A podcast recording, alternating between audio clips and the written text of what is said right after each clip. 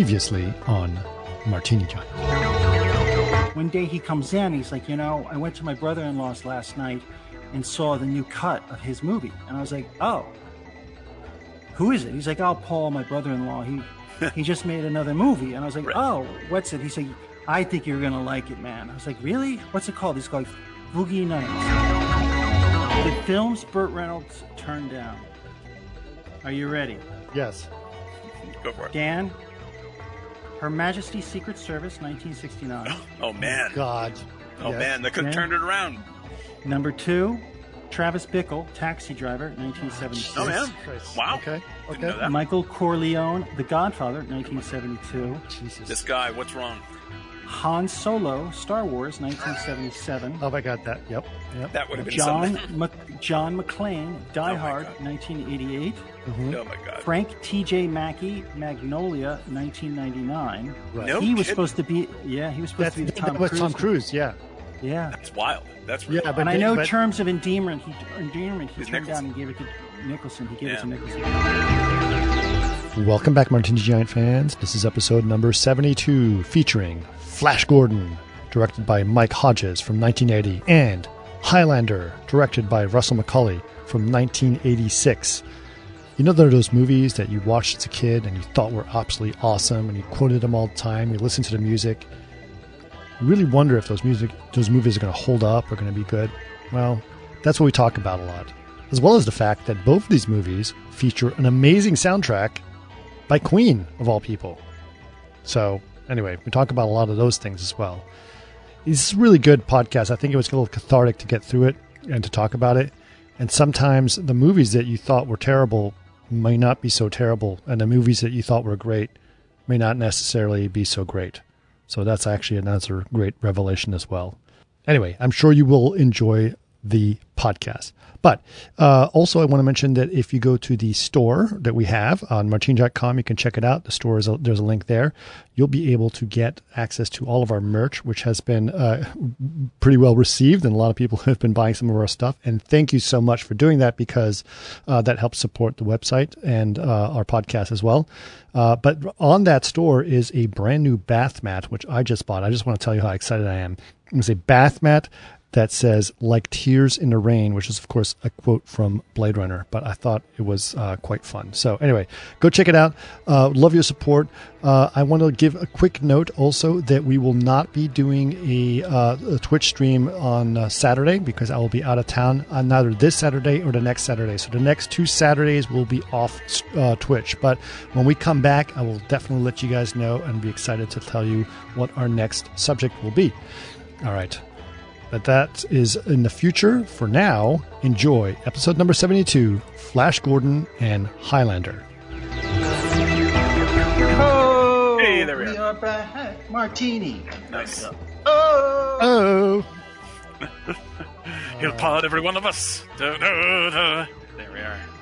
Okay. All right, let's see. I, uh, I think I. We might be, those of you. There's a there's an echo. There's an echo? I don't do hear an echo. I do not hear an echo. I do not hear an echo. Do you hear an echo, Eric? Uh-huh.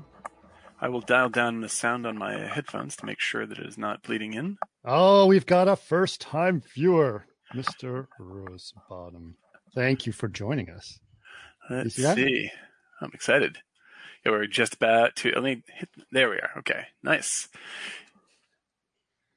There we go. Hello, everybody. Hello, hello. Anthony, right? Yep. Nice to see you, Anthony. We obviously uh, see a lot of you on the, the Twitters, and it's nice to see you here. That is exciting. Absolutely. very good. Hello, hello. This is the Mhm. pregame. This is the pregame right here. This is Where we let, we setting let, up. so let, let- it's when the it's the uh, uh, tuning of the instruments in the orchestra pit. That's right. That's right. Yeah, exactly. Like, this is the beginning of Tenet, and someone's going to get shot in about six seconds. Shot backwards. I'm sorry. I should say it that way. All right. And let's see. Yeah, we got some folks in here. Hello uh, to uh, everybody who is uh, who is not in uh, the uh, the chat, but who has joined us. Yeah. Hope everyone's having a very nice Fourth of July weekend. What are you guys doing? What are we doing for Fourth of July? Uh, I am. Uh, we are going to have people over at our house. That is nice. Yes, just That's a nice few, thing. That's something you haven't been able to do in a while. Yep. Uh, there's we have we've blessed by having uh, one of the best houses in Burbank for fireworks. It is, yeah, like that is the sweet spot. No doubt about it. Yeah, we just basically look up at the sky and it's blowing up right Yeah. in front of us. Everywhere, That's everywhere. cool. Yeah, it's lovely. Plus, a very lovely house, if I might add. Oh, yeah, thank you. it is a That beautiful. is a, that is a that is a gorgeous house. That's a gorgeous house. We were very fortunate when we got this house. Yep, that's right. Apparently, it has gone up in value about sixty percent from when we bought it. not surprising. I know I know some Yeah. folks who have sold their houses recently, and they made an awful lot of money on them. well, the problem Yeah, is that every other house is also very expensive. Yes, I heard, I heard, and you can actually tell me this if this is true or not, Dan. I heard that actually right now in Cape Cod, the price of houses is like gone up like 400 or 500 percent since the pandemic. Uh, I don't know that. I really should know that for sure. I don't know that for sure. Um, but I, it would not surprise me. Like, uh, Cape Cod beachfront property is always, yeah, I think thing. specifically it's like the pandemic stuff is people are like, screw it, I'm out of here. Like, and Yeah. I'll go buy, you know, a all place the, It's also, I think it's also that there's a lot of people with money and they're trying to park it out of like fiat currencies. So they're buying real estate as another asset source. Oh, sure, without a doubt. Yeah, Yeah, that's how you interesting. build. You, it's houses of gold, man. That's how you just stack them up. That's Mm-hmm. that. Mostly, having grown up on Cape Cod, like I can tell you that the uh, like a good percentage of the houses that are there are empty almost all year long. Yeah. Like like uh, Right. it- unless it, unless it is a small shitty house uh, with a uh, with no garage, it's probably empty. kind of like in Mystic Pizza. Yeah, exactly. It's exactly the same sort of format of life. But uh, yeah, no, Cape Cod's quite beautiful, and I uh, anyone who can uh, get beach. I I actually grew up on the beach on Cape Cod. My uh, my dad was uh, very old when he when I was born, and he had uh, bought a plot of land on the beach when like I don't know whatever, Wow. the 30s or something like this, and um uh, and built the house built the house we live in with his brother like by hand. And uh, That's crazy. yeah, it was really it was really wild. We are the uh like so we were like the the poor family that grew up amongst all the rich folks. They all wanted us Right. to hell and gone. So it was pretty it was pretty weird. It was a pretty weird time. I uh, I caught my first striped bass in Cape Cod. Uh, it's a great yeah, it's beautiful. It's a great place to do it. Great place Mhm. to do it. I, I in fact while I'm talking about it, one of my favorite places on the face of the earth is Provincetown, Cape Cod. I like yeah. Provincetown. Yeah. And uh, and if anyone has the pleasure of going there uh, in the summertime, not only will you have a, a tr- it's just a wonderful, incredible, fun time to be there. Go to Spiritus Pizza, the very best pizza I have ever had in my Right. life. When I was just last there, I almost started crying. It was so good. We're not sponsored by them. That's just a personal endorsement. Provincetown is the Theater, uh, is is Boston's answer to Key West. Yes, absolutely. Yeah, it They're is very a, similar. it is An a, a- idea and the way you get how you get there and what you see when you get there. absolutely and absolutely. all of those The, uh, gay culture is is is, is very prominent and very enthusiastic in um, in Provincetown, and it's Yeah. a it's an awesome mix of this and old whaling culture from the 1700s. yes. so I highly recommend it on both counts. Well, uh, yeah, one of the best and uh, have. It's an Key West is like divine and the U.S. Navy. yeah, exactly, man. It's, it's a good time. No, we, like we try to get back there as often as we can. It's unbelievably fun. People are incredibly sweet, uh, and uh, it, you, you literally can't have better food or a better like just chill out at a bar and and people watch experience than that. It's just incredible. Right. Spiritus pizza. Going to underscore that. That's the joint. The joint. Plus, also great used bookstore just down the street. Ooh. It's all I really need. That is all I really need. There's a there was a hilarious. Uh, do you remember this SNL uh, thing that was this guy in a marine outfit, like walking around the city, and then like going up to a guy and sort of talking in his ear, and the guy's looking at him, just nah, and just walks away, and then he goes up to another guy and talks in his ear, and it's like whoa, whoa, no, and he just walks away, and it, he keeps at trying to talk to these guys and asking them a question, and Mm. finally some guys like, yeah, all right, they walk walk off together, and it's like the Marines. We're looking for a few good men. hey man, right on. Absolutely. No, if you if uh, if if uh, if you're down with the LGBTQ plus experience, I cannot I cannot guarantee a better time than Provincetown on Cape Cod. It's really, Oh yeah, really, really a lovely, incredible place. yeah, it's great. It's great. Lots of nice little antique stores. which Oh my god, yeah, it's nuts. Beautiful, it's awesome art. Old, it's like I'm I'm a fan of the book Moby Dick, and uh, if you go there or in Nantucket, like it's like old whaling history, Screw- crazy. Yeah, Scrimshaw awesome. heaven. Scrimshaw, it's awesome. It's what was the what's things. the what's the town? Uh, not not New London. Oh, Mystic, Mystic, Connecticut Mystic, is what. Yep, yep. So that's Mystic where- we brought it up earlier. Yeah, and uh, there's a they have a great nautical museum there where they're building some of the old um, ships that they had there. Right. Uh, which uh, interesting, and they're building them out of the original materials. So they make like Yeah. the keel out of Purple Heart. Oh that God, Can, Yeah. can you imagine? that's insane. That's Yeah. insane. Yeah, I love that stuff. I'm not a big fan of actual whaling. I just like adventuring. But uh, yeah, it's Yes. uh, yeah, I love I love all the old timey stuff. It's it's just a just a blast, just a Mhm. blast. Boats. I like old boats. Boats.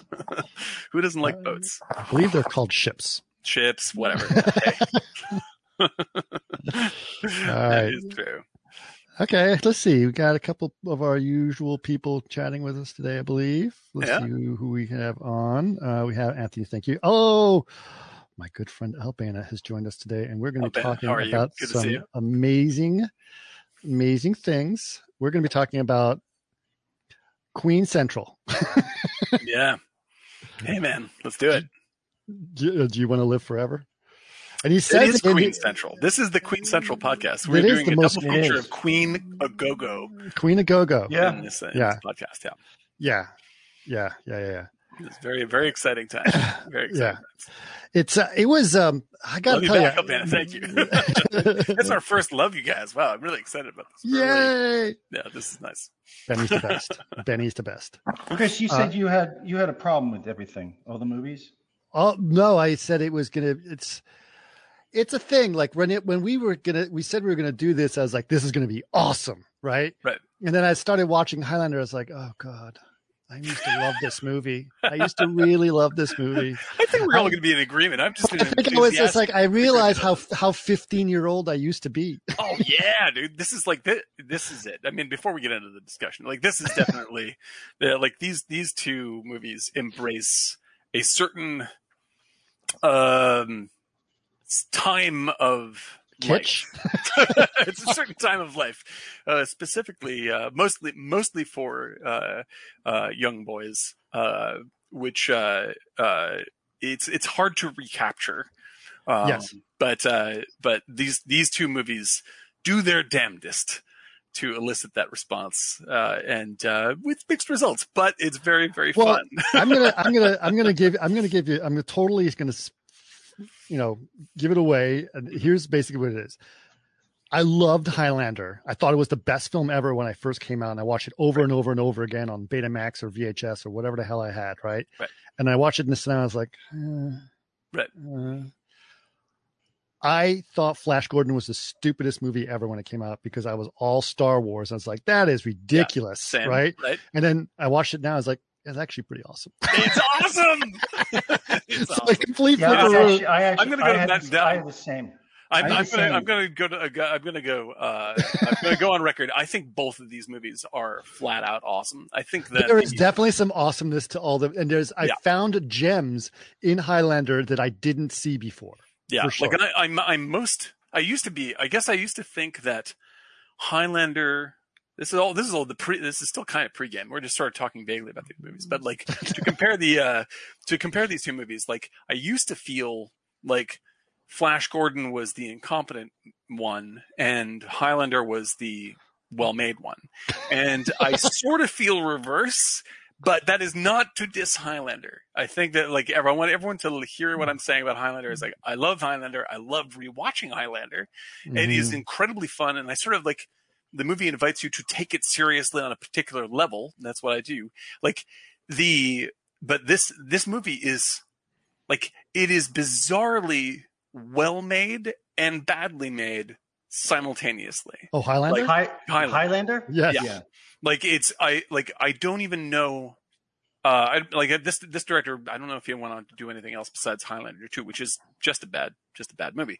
But the but this movie is so there's so much love and craft put into Highlander, and some of it is incredible, and a lot of it is what you you don't know how to make a movie.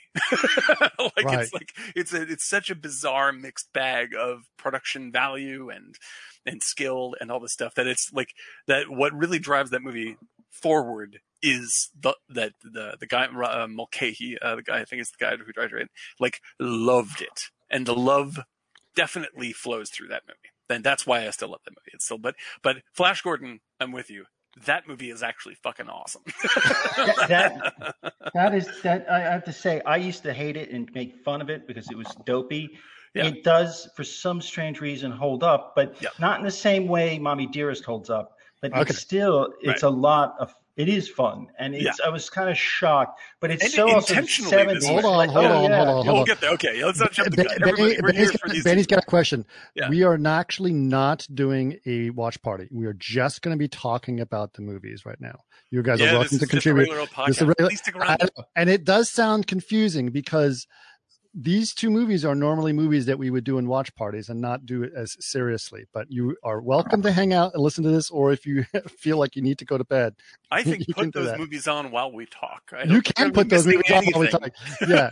In fact, I would say start with Flash Gordon because that's just because pure eye candy. yeah, that's what you just, just get into it, and you can throw in questions as you watch as to what the hell is going on in these movies, and we will respond live uh, Yeah. as the podcast goes on. Yeah, no, it's uh, these for everybody else. We are doing Flash Gordon, uh, the uh, Sam J. Jones starring.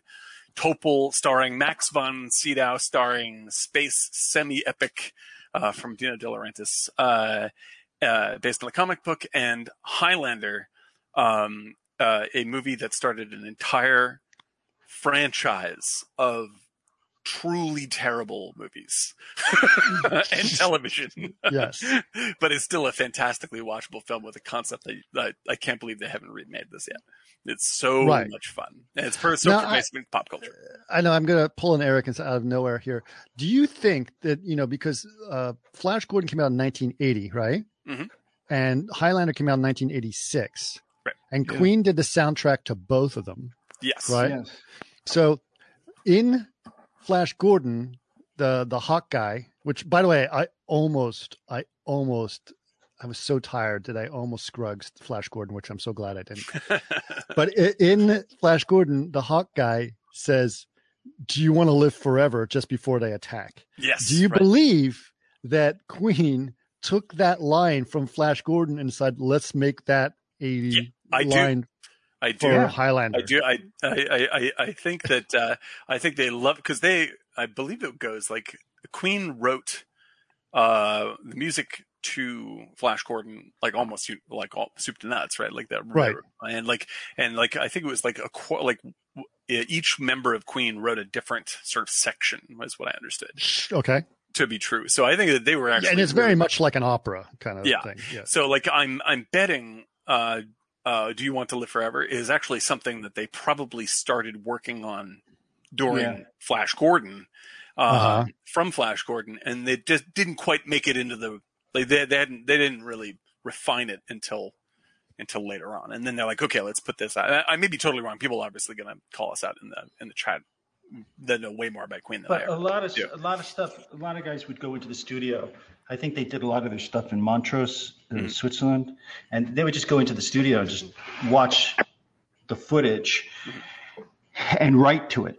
You know, Dun, dun, and and and Yeah. that's totally like dun, dun. you can hear you can hear like a lot of the like even just the way uh, Brian May was using the guitar, just like flange stuff and then off. It was just like them experimenting, like a little bit, because there would be a guy driving down the highway and there'd be some riffs in there that you would hear later in their career before Freddie Mercury died, and Yeah. uh, like there's a lot of like little just little tinkering and chords and sounds. So I was like, wait, that came like five years later. So they Right. probably just went in there on the dime and just like recorded, recorded. Studio time wasn't paid for, and they just riffed, riffed, riffed, riffed, riffed, jammed it kept out rolling, jammed it out, and then ideas, ideas, ideas, and then just laid it in. And I'm sure De Laurentiis is like, I don't like this, I like this. You know, I'm Right. sure there was so much back and forth. That is a highly Uh, accurate Dino De Laurentiis impression, by the way. I got to tell you. I worked for his I worked for his daughter. I met him a few times. I, yeah, I like worked he's. for his, his I believe that he said that about like he's the most confusing career in the history of film. Like he produces all like Fellini's movies, but then also Conan the Destroyer. I don't see why that doesn't make sense. That totally makes sense. yeah, he's he if is, he was doing like Sophie's Choice and Conan the Destroyer, then I it wouldn't make true. I suppose that's true. Yeah, it's just like he, he's say, like you know you you do uh like God, it's like this dude is responsible for hacking up Lynch's Dune. You know, like turning Dune into a fiasco. He's you know like he puts out. You know, like he wants to make Flash Gordon into you know the new Star Wars. It's not, you know, it's like he was so like he would. You'd think that he would want nothing to do with any kind of art film, but then he made Fellini films as well. You know, so he was just like he was just an enthusiastic producer of of literally everything. Uh, and a a really, really wild, wild character. He was like the uh, who's the guy? Um, the kid stays in the picture. That the Robert Evans. He was like the Italian Robert Evans. Conan's like, Choice. I like that one. yeah, Conan's choice. Oh, Marini, Marini, 1991. I want to thank you. You gifted a sub to Dan. Oh, look at that! Look at this. yeah. Oh, and look at this. I'm being handed some fresh ice cream. Look at this. Oh, very nice. Thank oh, you so much. This is the handmade stuff. Oh my god, that's so great. Handmade Uh, ice my, cream. my youngest son just gave me some handmade ice cream that he made. Mm-mm. in, oh, with an American flag. Uh, Look at that. See, hmm this is uh, oh, it's delicious. Sophie Pardon the for slurping on the air. Destroyer. I'm very excited. Uh, you're coming up with some good ones. Sophie the Destroyer is pretty good. Sophie like the that. Destroyer. I would definitely go for that one. I would go for that one. Yeah. If there, if, if Arnold's listening, yeah, good, work. Okay, I'm going to mute myself while I eat this cone so I don't, um, um, you know. Well, if you mute yourself, we can't see hear what we're you're saying. yeah, I'm going to still. I'll click on whenever I'm not slurping. I just don't want to slurp in the microphone. All right, all right, that's fine. Uh, so yeah, these were uh, these were quite uh, amazing. Um, these uh, uh, to think about these films. So I, I do I do remember. So so Highlander is a thing. Which one do we do we want to start? I guess we could start. We're 20 minutes in. We're good enough, right? Let's go. For, let's go for it. Let's go. Or for it. let's. okay. I think people. So who do how do we? Which one do you think we should start with, Eric? Your choice. Uh, I would like to start with. Um, I would like to start with Highlander because I, I yeah, Highlander. Let's start Highlander? with Highlander. Okay. Oh, well, yeah. when did you first see? Because I think Highlander? I. did you Um, see it in theaters like I did? No. um, but I do recall, and I think this is true. And Dan, please correct me. You you you have more of a film knowledge. I think Highlander for Sean Connery's role, there was a cross promotion between um, a rum company and Captain Morgan, and they were going to work that in.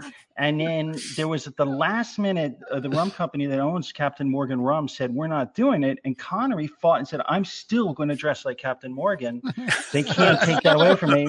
I'm James Bond. And so he went through, and I thought that was still great to see because he that was Sean just standing up and saying, You can Captain Morgan can leave. I'm still going to play Captain Morgan. I, the, the, yeah, the costume fits. Let's go with this. Yeah. I like. Yeah, You know, Oh I, my thought- God. I thought the same And thing. it's good rum. I thought the same thing with I thought they said, you know, we're gonna get we're gonna get Sean Connery and he's gonna come in and he's like and he's like, Sean, we want you to play a great film, Highlander. It's in Scotland. Isn't that great? And he goes, Yes, absolutely. I want to be an Egyptian. it's the best. His but you're in Scotland and you're He's Scottish. Egyptian, Spanish. I was like, what yeah, the fuck is going on? That like, had to have been him saying, I want to dress this way. And he has such power then that they're like, okay. But it was Yeah. like, you know, he brought his own costume designer. like, right. The Well, guy he even, like he's like uh, the, I heard that he had a dialect coach for this. And I was like, what? he what? he sounds like Sean Connery. Okay, like- Sean sounds- Connery. Hey, Sean, this is my Standing- Spanish This accent. is my Spanish accent. Now There was here's my also, Egyptian there was accent. definitely, I was waiting for like Mr. Miyagi to come in. It was a definite, like, like this uh, Karate Kid kind of feel to it. Oh my on some god! of The those- running on the beach.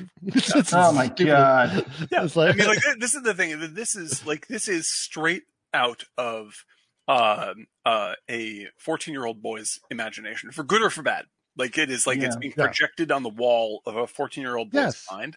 You're And- being taught how to be a great warrior by James Bond. Yeah, it's it's it's like yeah, it's like it's like it's like there's this you know it's like when you see uh uh you know kids drawings of like you know oh here's Dracula fighting Spider Man the same kind of thing you know.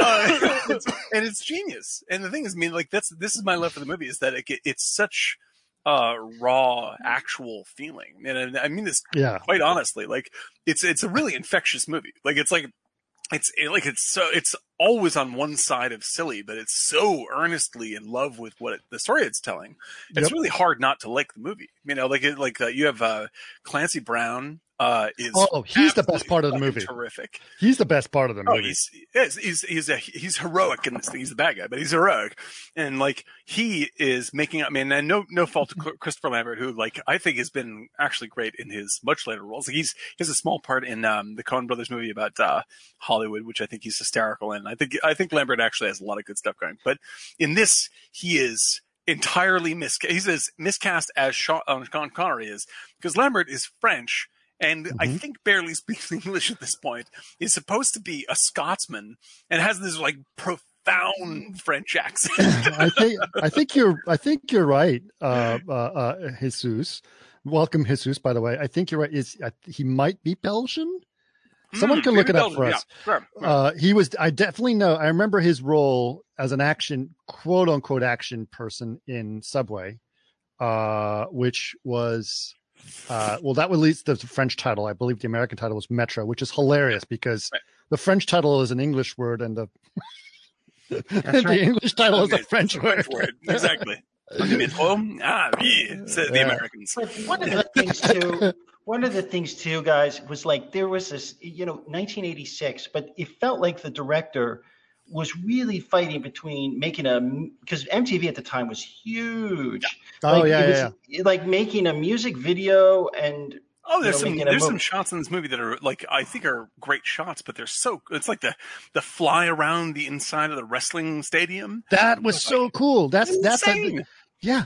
Like, How, Yeah, the how did they do that in parking lot- 1986? the They didn't have effects the drones. parking lot. They didn't have drones back then. Did they have? No, what it was the wire system. Yeah, So well, what- yeah, there, there it is. Oh. Yeah, I And think the wire so system. Cam. Chris, the, the wire system, I think was the guy that invented the Steadicam, created a system. You see it on sports going over fields. But I think that's that's what it called was like. Cam.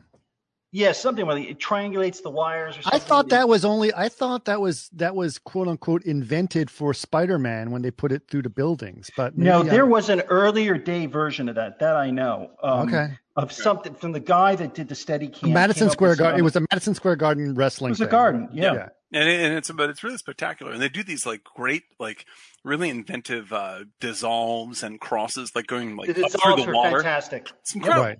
Like i mean so like there's technique in this movie all over the place that is But just the incredibly DP's lensing was like, we're in a police station and we're going to use a 12 minim- a 12 millimeter i lens. know It was like it was unbelievable. It was Well, like a he's- he's music video the with the old lady in the car. ultra wide lens and he's shooting like below the desk and there's like one Yeah. part where like everyone is just sort of blocked off of the shot there's like maybe christopher lambert's head is like just peeking up into the frame and you're like is anybody checking What? the gate on this thing what's happening Yeah. the camera's just rolling we're I Wait, mean, wait, wait, wait, wait, wait. M- Marine is uh, is saying that he was born in Great Neck, New York, and father was a father French was a diplomat. french diplomat So Christophe wow. Lambert was actually spoke English. wow he is he has got a he still has a very very very rich accent which Did is great Great Neck got a great Mamaroneck? character Great Neck, New York. Yeah, Yeah, Long Island. Yeah, there you go. Island. Grew And- up in and, Geneva like- and moved to Paris as a teen. Okay, all right. So when you, when you get uh, him and Connery on the screen, on the screen, and Connery's supposed to be this Spanish slash Egyptian character, and he's doing he's like talking like Scottish Sean Connery, and then it's a Scottish guy who's talking like a French dude. Like it's very weird. like, it's I'll very, take the rapist for nine hundred dollars. so, you know, Look, that was still a big deal. Like I honestly, the I started out, um, you know, in film, like in early '90s. I was driving, you know, a PA, and I remember I used to work at a Silvercup all the time in Long Island Right. City, and everybody there was like, they shot Highlander here. I was like, I don't care. it was like a big deal. I was like, it's not a big deal for me. But um, some of those spaces upstairs on, I think that apartment where he goes into Soho and it's the apartment, Right. that's the upstairs lounge area for Silvercup. Right. So they just Right. totally maximized like every inch of that space. Right. But at the time, it was, you know, and Soho looked like Soho, by the way. Yeah. Yeah. That was after hours Soho, and that was the cool. best Soho. Yeah, The Griffin Yeah. Soho. That's what we like. Yeah, absolutely. Yeah, because there It's wasn't true. any retailer. It's true what Dave 3D says. You know, well, you talk funny, Nash. Where are you from? Lots of different places. That's true. It does work places. because his accent is very confusing, and you can't make it from the make it part of the plot. But his accent was pretty much the same when he was in Scotland. Just in Scotland. this is Scotland. It's fine. Uh, and then here's Connor MacLeod. Hello, I'm Connor MacLeod Connor of the MacLeod. Clan France. Was he? Was he? Because I was wondering if he was ADR'd, if he was dubbed the whole time. Uh, that, that I think I think there is an enormous amount of dubbing that movie also. So yes, Right. That's I also got the feeling that Sean Connery was there only for like a week. So they maximized Definitely. all the Yeah. filming because it, it was just like they had to do voiceover at the end. And it just seemed like I'm going to do all these shots of one day and just Oh, yeah, and little.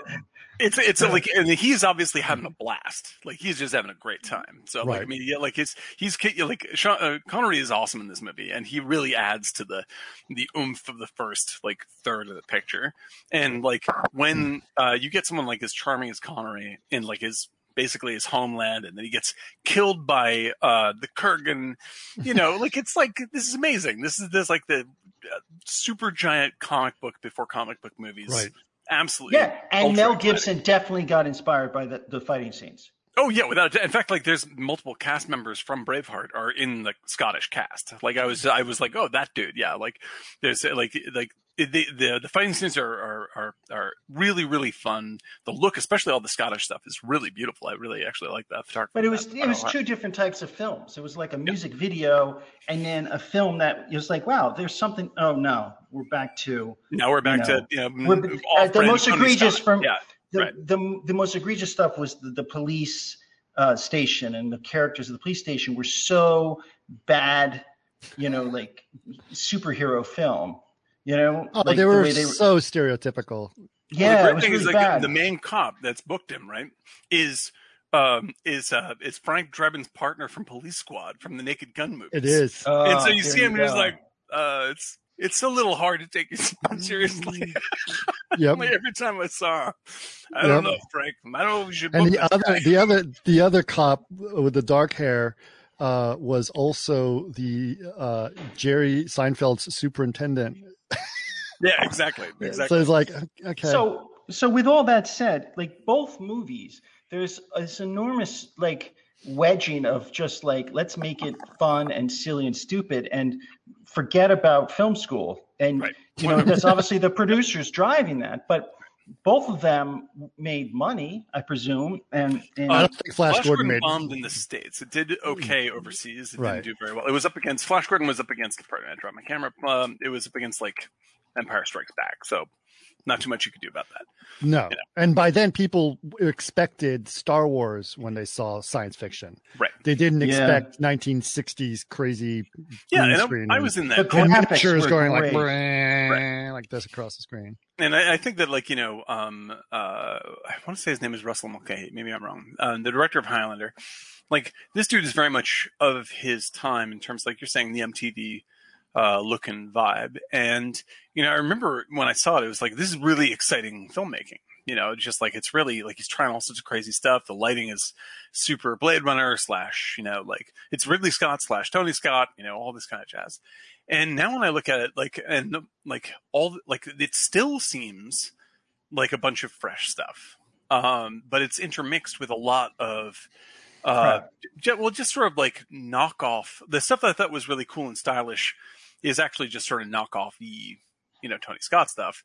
Um, but still, I look at some of these shots, I'm like, if like this guy had some great ideas, and like every bet, every about ten minutes, the movie takes me off guard by being insanely creative, and I feel like the uh, that there's a there's a vividness to the uh, the creativity in the movie that overwhelms a lot of the sort of like right. you know logic problems and all sorts of like you know sort of There is happy logic- scenes and stuff. Yeah, there is a lot of logic problems in it, but there's definitely there was two different things. And I ask you, I kind of wonder, was it the director that tried to push for more of those arty scenes we talked about, or was it the studio or executive saying give it more youthful crap so that the kids would love it? Well, seeing, I mean, uh, I don't know if you've seen Highlander 2. It's not very good, No. but it definitely is hyper stylish. So I think that Mulcahy is really the, like, he is the central artistic voice of the stuff that is Yeah. great is Mulcahy's. Um, I think that there's probably, I think that the, the weaker parts of the filmmaking, like the cop station stuff, is because the movie is probably much lower budget than it needs to be, and they have to Oh, hustle yeah. through that stuff as fast as they can. Because there's Oh, a couple of like there's lots of great fight scenes, but then there's a couple of fight scenes where they're just shooting with a super wide in, a, in one take, and a lot Yep. of it's kind of just swinging and waggling the sword around. No, and that's dude, the, that's the kind of stuff you do when you're in a rush, you know. And so I yeah, think no, there was definitely some of those those scenes and setups were like, like I said, it looked like it was the lounge at Silvercup up the Yeah, upper totally. floor overlook, and they just put a you know translate behind or the, a Well, lot of the these goofy final things. fight scene was A model, no, no, it was awesome. partly a model. it was, was, awesome. I know, but it was partly a model, and then it is the roof of Silvercup. Yeah, yeah, yeah, yeah, yeah, yeah, yeah. I thought it was awesome. The final it's fight great. scene was like, holy crap, this still it's looks But they, really good. they I think they probably spent a lot of money it's on that. Great. It's oh, really- it's clearly the most expensive part of it, right? Yeah. The Yeah. garage scene was seemed expensive though too. There yeah, that a was lot yeah, of they, they opened big with this movie, man. I was yeah, just like, there was a lot of stuff really exploding wild. and lights and cars Yeah. moving. There's a lot of people. The uh, the amount of glass explosions and car explosions, and that was that was pretty big back then. Right. That was huge. And I, and I feel Um, like, yeah, I, I really feel like they could like this movie. It's like they they they could have created a franchise out of this in which this was looked back on like we look back on the like on the Terminator, right? Yep. And uh and instead like they they totally blow it. Like the second movie is garbage. There's a director's cut which is a little bit makes a little more sense, but it's it's basically bad. Um, there's all sorts of stories about how that happened. Um, and then they turn it into sort of like a, a, you know, like a TV show that looks kind of like, you know, like European softcore porn. Uh, and then they do a bunch of sequels, which are lousy, but the concept is absolutely hilariously fun. Right. And there's no reason why you couldn't reboot this thing and have all that joy that the first one has back again. I mean, just like fucking, it's a movie about dudes fighting with swords and chopping each other's heads off. Like that's a good movie. It's hard to make that a bad movie. like you have to Yes. work really hard to make that a bad movie. And they did. They did later. But like the, this first one, I was like, this is just, this is just hilarious. Like it's impossible. I was watching like just from when the Kurgan is like running over people in the street and he does like, you know, does the whole bit with the nuns and like you just like Right. like just just let the camera roll on Clancy Brown. We have a fucking complete movie here. This is great. right. Hero. So the camera, by the way, we were talking about. Jesus put it up on our on our chat here. Was actually the uh the um, it's called a Skycam. That's what it's called. Oh, okay. Okay. And was I wrong to say it was like the guy or one of, Yeah, One the of the guy, no, same guy, Garrett Brown. Uh, thank you. who did what? again. He did Who the did sky? He did the Steadicam and the Skycam. yeah, yeah, yeah. Yeah, that's. I believe that's what I glanced at while while I was ignoring everything that Dan was saying. But that's okay. I'm sure That's that what was. we always do. I'm used to it by now. It's okay. It's like Oh, they Dan's talking. probably I do something else. they probably Dan blew their whole budget on that opening stuff and all Oh, those yeah, kind of yeah. crowds and Really and the garage. And it's sort of like it's kind of you know it's kind of canny to open up on a world like a WWF match because like that's what this is. Like yeah, like like we should probably take this about as seriously as Right. professional wrestling. I know, did like, see uh, something. I did see, and so apparently there is talk. I guess of a reboot. It's on Deadline about uh, Henry Cavill's going to do Highlander. Oh yeah, I uh, heard about this. Yeah, But who is that? Who did I hear playing the the, the Kurgan was going to be? Uh, uh, what's the name? Um, uh, crap. I'm- Timothée Chalamet. no, no. Uh, who the guy? Uh, the opening scene from uh, Blade Runner twenty forty nine. Oh yeah, he's great. Uh, Can you Bari- imagine? but but but yeah, Batista. Yeah, he's amazing. Yeah, we love Yeah. Batista. He's great. What a Yeah. what a fucking amazing. Yeah, like Clancy Brown though. Holy, you're absolutely right, Dave. 3D. He, He steals is this movie. He is the best part of this movie. amazing. The best lines as well. Yeah. Yeah, it was. You know, it was interesting. You know, you know when you you, you like you take an old like CD or an album you haven't listened to in like 20 years or 30 years, and you're like suddenly like singing along like you've never like you've heard this song yesterday you remember mm-hmm. all these words and like it's like stuck in the back of your brain. That's exactly what highlander felt like to me because i was reciting the lines. Yeah exactly. It's just like you're screaming along to with like toto or something like this and you're like yes. ah, i probably should be embarrassed but this is pretty great. Yeah. Hello mom. It's like no sense of humor.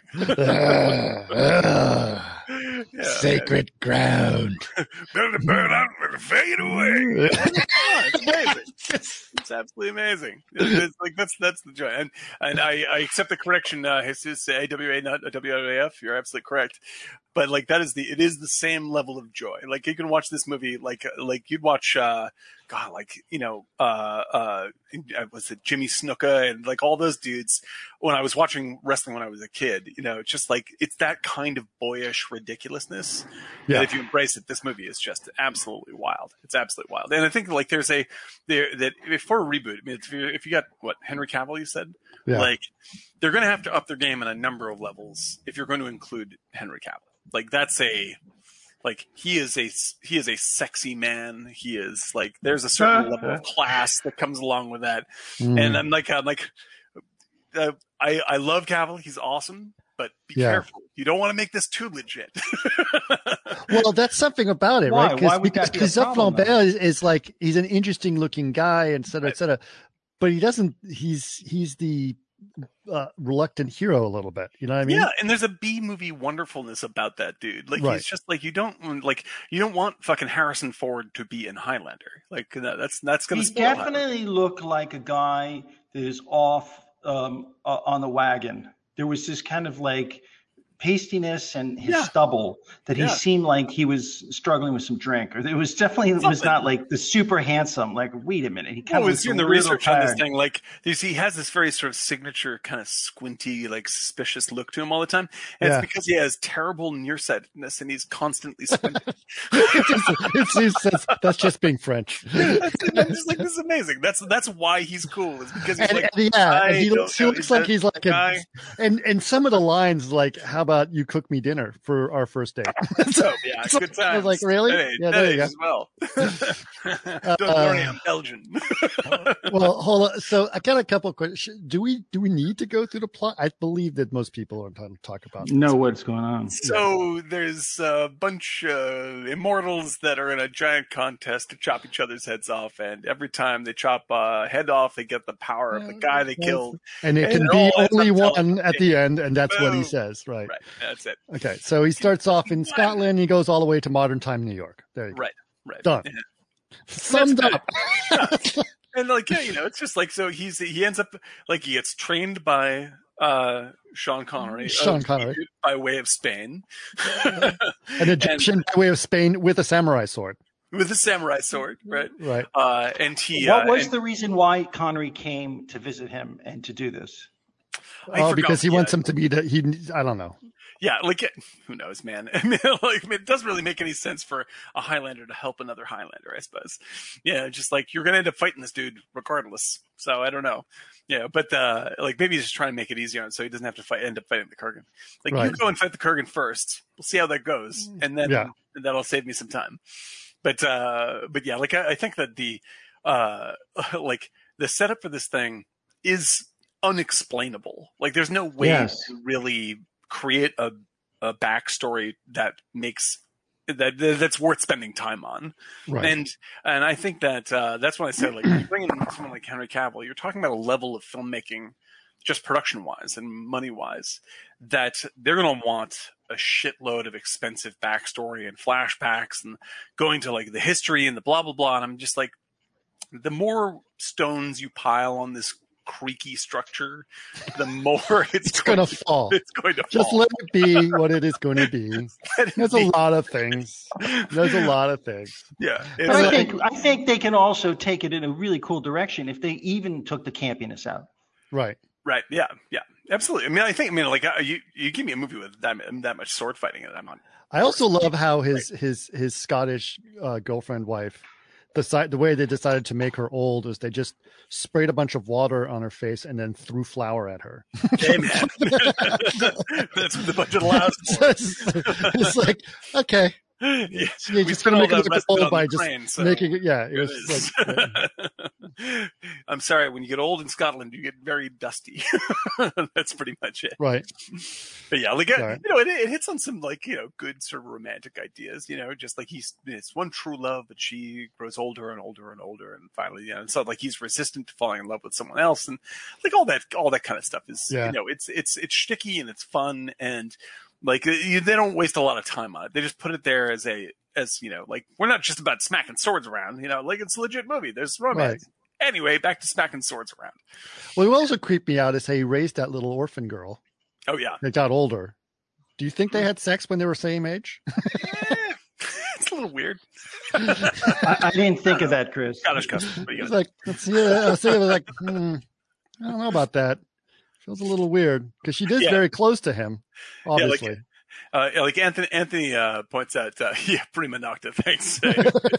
yeah, that's the that's the that's the Highlander cult. That's the culture of immortals. I'm sorry, uh, but uh, and uh, and Dave 3D says so. When Connery faces Kurgan, he says, "You're too late. I prepared him for you." Yes, I mean that's basically it. You know, it's like I'm gonna I'm gonna throw some extra cannon fodder at the cur- at the Kurgan. You know, Yeah. But uh, uh, you know, like I think that there's a uh, like, and uh, Anthony says, you know, Ramirez basically says nobody knows why there are immortals. Like, like stick to that. I I miss this in movies. Like, stop explaining. Stop explaining. Oh no, no! They have to have the little biological beings inside of you. That's what makes you a Jedi. Man, it's just like that's. And is that the beginning of that plague? The over explanation plague is Phantom Menace when they like they they destroy the That is fans. Well, I- fans be- want uh, fans they- want they to be want the fed broadest- more. Yeah, The broadest reach of customers. Oh, it's So brutal. it's- Some of this stuff.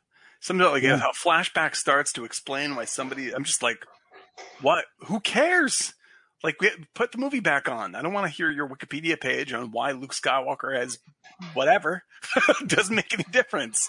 Like, yeah, Yeah. let's just get back to the movie that I was or or or just make the movie and then let everyone else write the Wikipedia page. yeah, like, exactly. Let, exactly. That's- let, let leave basically if you make a two hour movie but you give someone a lifetime of ideas then you've Right. accomplished something but Right. if you give people everything then they're not going to have any ideas left Yeah, this is. Oh, yeah, you put it extremely well. This is essentially the uh, teach a man to fish idea, right? It's Right. Like, you know, like if you like, or don't show the monster idea when you Yeah, like but right. it's but but instead of the monster being something scary make it like the story that's exciting that's inside your brain right yeah, let let the let the audience create the story that will mean most to them.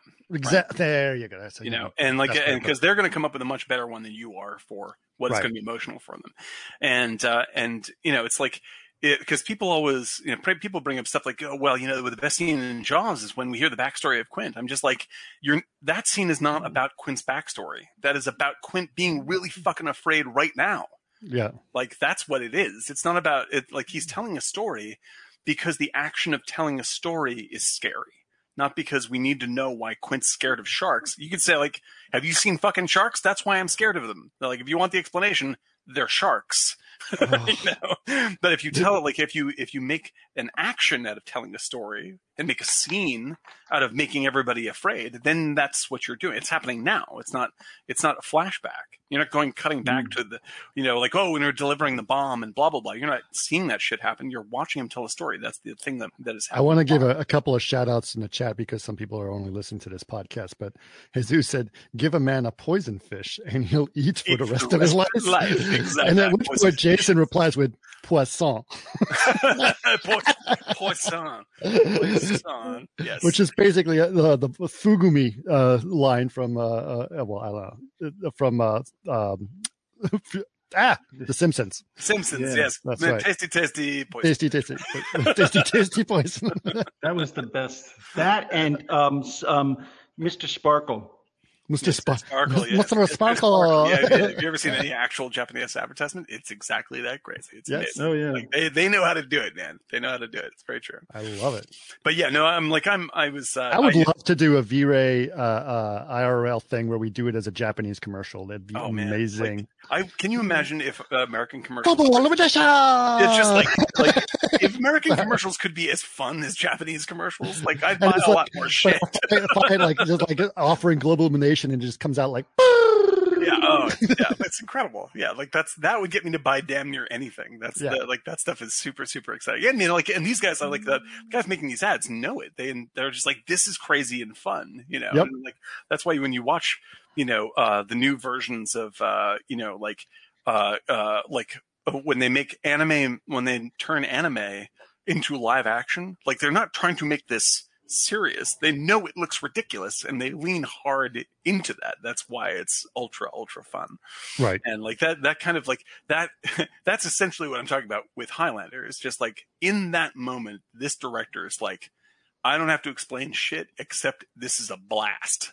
Like Right. this is it dude. Let's ride this fucking you know let, let's ride this into the ground and uh and i i wish that because you you know like i'm looking at uh whatever i mean i haven't seen this movie so i don't know if it's bad but when i see the the trailers for uh uh tomorrow war for amazon like Uh-huh. it fills me with dread. Like I'm just like Why? because like it looks like I love Chris Pratt. I think Chris Pratt is hysterical. I think he's a pretty good action hero, but he's a really really good fun. He seems like a good fun nice guy. A friend Right. knows him and says he's a great great dude. Um, but he's a really likable personality, and I see a movie out like that, and maybe it's just the advertising. You know, maybe it's actually a really good movie. I don't know, but it looks so turgid. Like you're just like, here we are, going to see another blockbuster. You know, just like yeah. ah, this is no fun. That looks like no fun. That Yeah. looks like a lot of heavily green screen sadness and uh, and, and loads of backstory. And I'm like Green screen sadness. That sounds like a film website.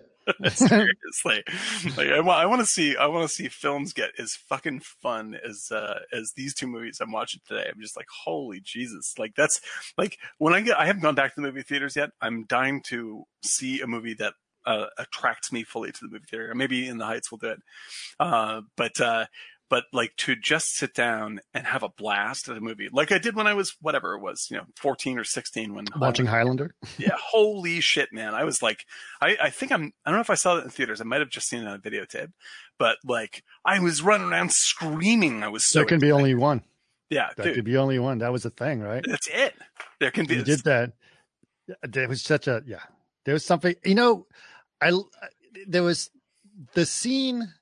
The scene of them fighting on the rooftop of the Silvercup was amazing. First of Mhm. all, they should do more things like that. That Oh, yeah. looked actually dangerous, like they actually were Yeah. stuntmen were being, yeah, you know, for real. Really, for yeah. real. And I- it's just coming from Sean it's- Connery. right? Yeah. The stuntman in Sean Connery when he was on that rock. It wasn't Oh, Sean shit. Connery, but that was precarious. Did That's you like, see that? that guy Yeah. might fall off and die. and the, the ground was slanted, and they're Yeah. like a thousand feet up. I was like, Yeah. wow, Yeah, they had to one be dropped there by a helicopter. Yeah, yeah. Oh, That's I got I got to turn off this this crazy person here. How do I turn off? No, are we getting noise in the chat? One of those greats. Uh, no. Want to become famous? Buy followers, primes, viewers, sub, sub. God, man, like yeah, you know, I hate those people. it's. I understand. You got to make money. Well, it's a bot, clearly. Hey, bots got to feed their bot kids. Hey man, doing bots their- got to make money too. it's all noise all the time. That's right. It's, it's, but yeah, dude, like it really made me feel. I mean, I can't. I you know, there's the critical eye that I watch Highlander with, and I'm just like, this is a very mixed bag film. I mean, like, yes, you can make this a hundred times better. The acting is not that great. You know, the plot line doesn't make any sense. You talked about you talked about Dan and Chris, like the films that made you just run around, like when you were younger. Like, oh my god, yeah. For me, it was uh, uh, Raiders. Oh yeah, I mean, Oh, Red, yeah. Raiders is uh, one of the great movies ever made. You Oh know? Like, yeah, man, I just thing. Love it- that adventure and Right. just like it was really, it really gets you. Oh yeah, and, and the it thing is, like does. people, even with even with today, like people, uh, uh, pardon my camera, what's that? The um, mm, even today, like people, like people are like, well, Raiders, you know, it's just like Indiana Jones was doing anything in that movie. It's, you know, if he wasn't in the movie, it would have, you know, that would have been fine. And I'm just like, who the fuck is bean counting Raiders of the Lost Ark? The guy's like being run over by a truck. Watch that. yes. Yeah. like, Yeah. like how how is it you're watching Raiders? You're like, I must watch this and make it as boring as possible as I can. Like this, uh, there's no other way to see this except to say that something is wrong and I have to be less excited. Right. Like just fucking dive in, man. Like that's that is the joy of these things. That is the joy of these things. I would give the- anything to be as pumped as I was. So coming- some of that joy is gone for you. Oh, Well, I mean, absolutely. but yeah. I'm also older, right? Yes, so I don't that's the have thing. I don't have the I don't have the I don't have the the excitement of having seen something that I've never seen before. Right? Yeah, it's true. It's it's well, it's like with, you, I'm sure you find find this with horror movies. It's harder to scare me, right? Like uh, Right. it's it's rare. I can see a really good horror movie and think it's good, but not really be scared. You know, but still, like movies like Mad Max come along, and I'm like, you should have seen me. That when I came was out. awesome. It blew my mind. I missed it out of the theaters, dude, and then I watched it. Which one? We did it. Mad Max, Fury. Fury. Oh. Oh, I, Like, I you- can't you- tell you how many times I've seen that. I love that movie. Yeah, I mean, I came out, I came out of the theater on that one, and I like, I, I basically w- turned around, and walked right back in. I was just like, I haven't been this excited in uh, decades. That's just insane. And so, like, but when I was a kid, you know, when Highlander was around, whatever, it's just like every movie I saw would do that. It didn't have to be any good. It you think also that the danger, the danger felt real? Sure, yeah, Yeah. That was really a thing because I was like, I can't believe how it wasn't like I know there was CG in it, and I know there's CG movies can get you. I just was like, there was such a well, realness Fury Road does it right. I mean, there's, as we said before, like there's shitloads of CG in Fury Road, unbelievable. Yes, shitloads. but it feels but it's all used realness. correctly. You know, Yes. like Yeah. like everything is everything is focused on making you feel the visceral impact of what is happening um and uh and uh uh, and like when you get to the Silvercup fight in the end of Highlander, like I Mhm. wouldn't even say that like so there's some sort of janky photography m- moments in that, but they keep the keep them in the edit because it looks dangerous. Well, You yes. just go, holy shit! He almost chopped his fucking head off right there. That was insane. Uh, uh, Jesus also wants to point out that that uh, Russell M- M- Mulcahy, who did the directed Highlander, also directed uh, lots of music videos, including The Vapors, Turning Japanese, video, Oh, yeah, uh, classics, Kill the yeah. Beach Star, Hungry Like a Wolf, Right. Total Eclipse of the Heart, et cetera, Yeah. et cetera. Totally, So- totally fair. Total, total Eclipse of the Heart is like probably his giant breakthrough because that, that actually has a lot No, of- Rio, Rio. Yeah, no, is Rio's a big. Big deal. Yeah, Even though visually, it's uh, but it's it does have a very music Yeah, video sure. feel to it that's great. When they fall through the roof into that giant empty room, the giant empty room was the most beautiful giant empty room. Oh, it's And I great. With think all the, that- everything's wet and shining. and Everything's just- wet yeah, and shiny. Those back windows are perfect. Yeah, right? incredible. And just to show, like, on, in terms of design, right? You don't need much more than that. Yeah. You don't need a bunch of crap everywhere to make it dangerous. That vast emptiness was this perfect stage.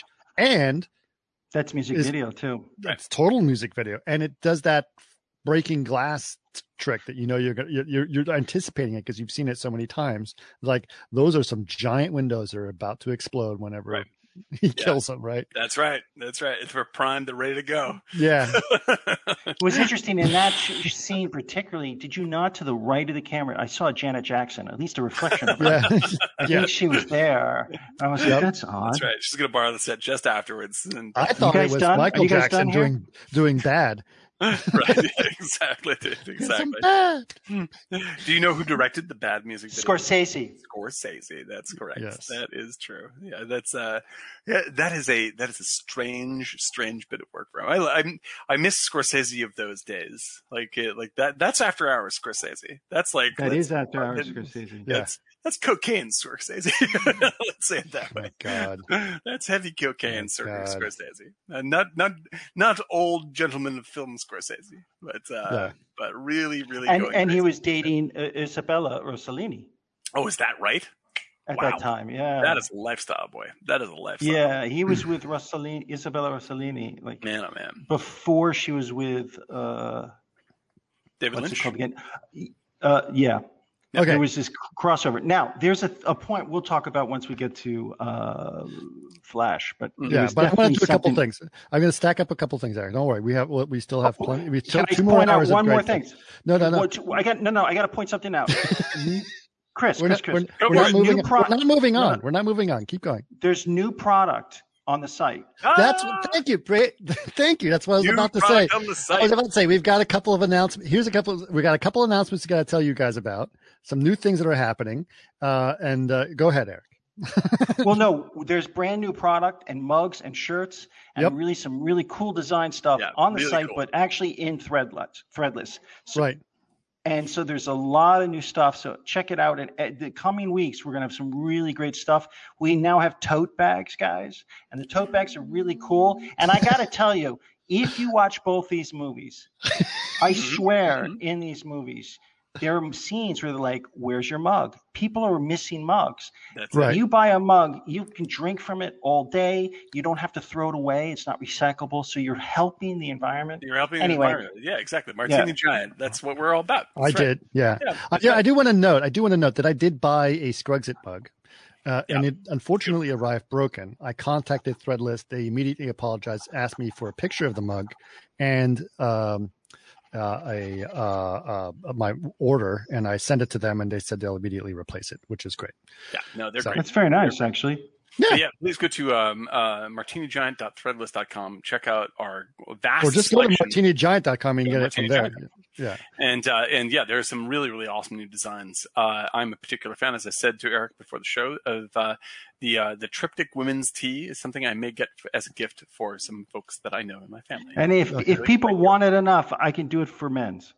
Yeah, it's great. It's Right. absolutely Uh, I also want to note that our one of our good listeners, uh, Bernie from Berlin, uh, bought one uh, of the T-shirts, and he was just as a test to see if it would get any VAT tax problems uh, getting that. Apparently, he said it did not. So there must be some printing sor- resource in Europe that he was able to get it from.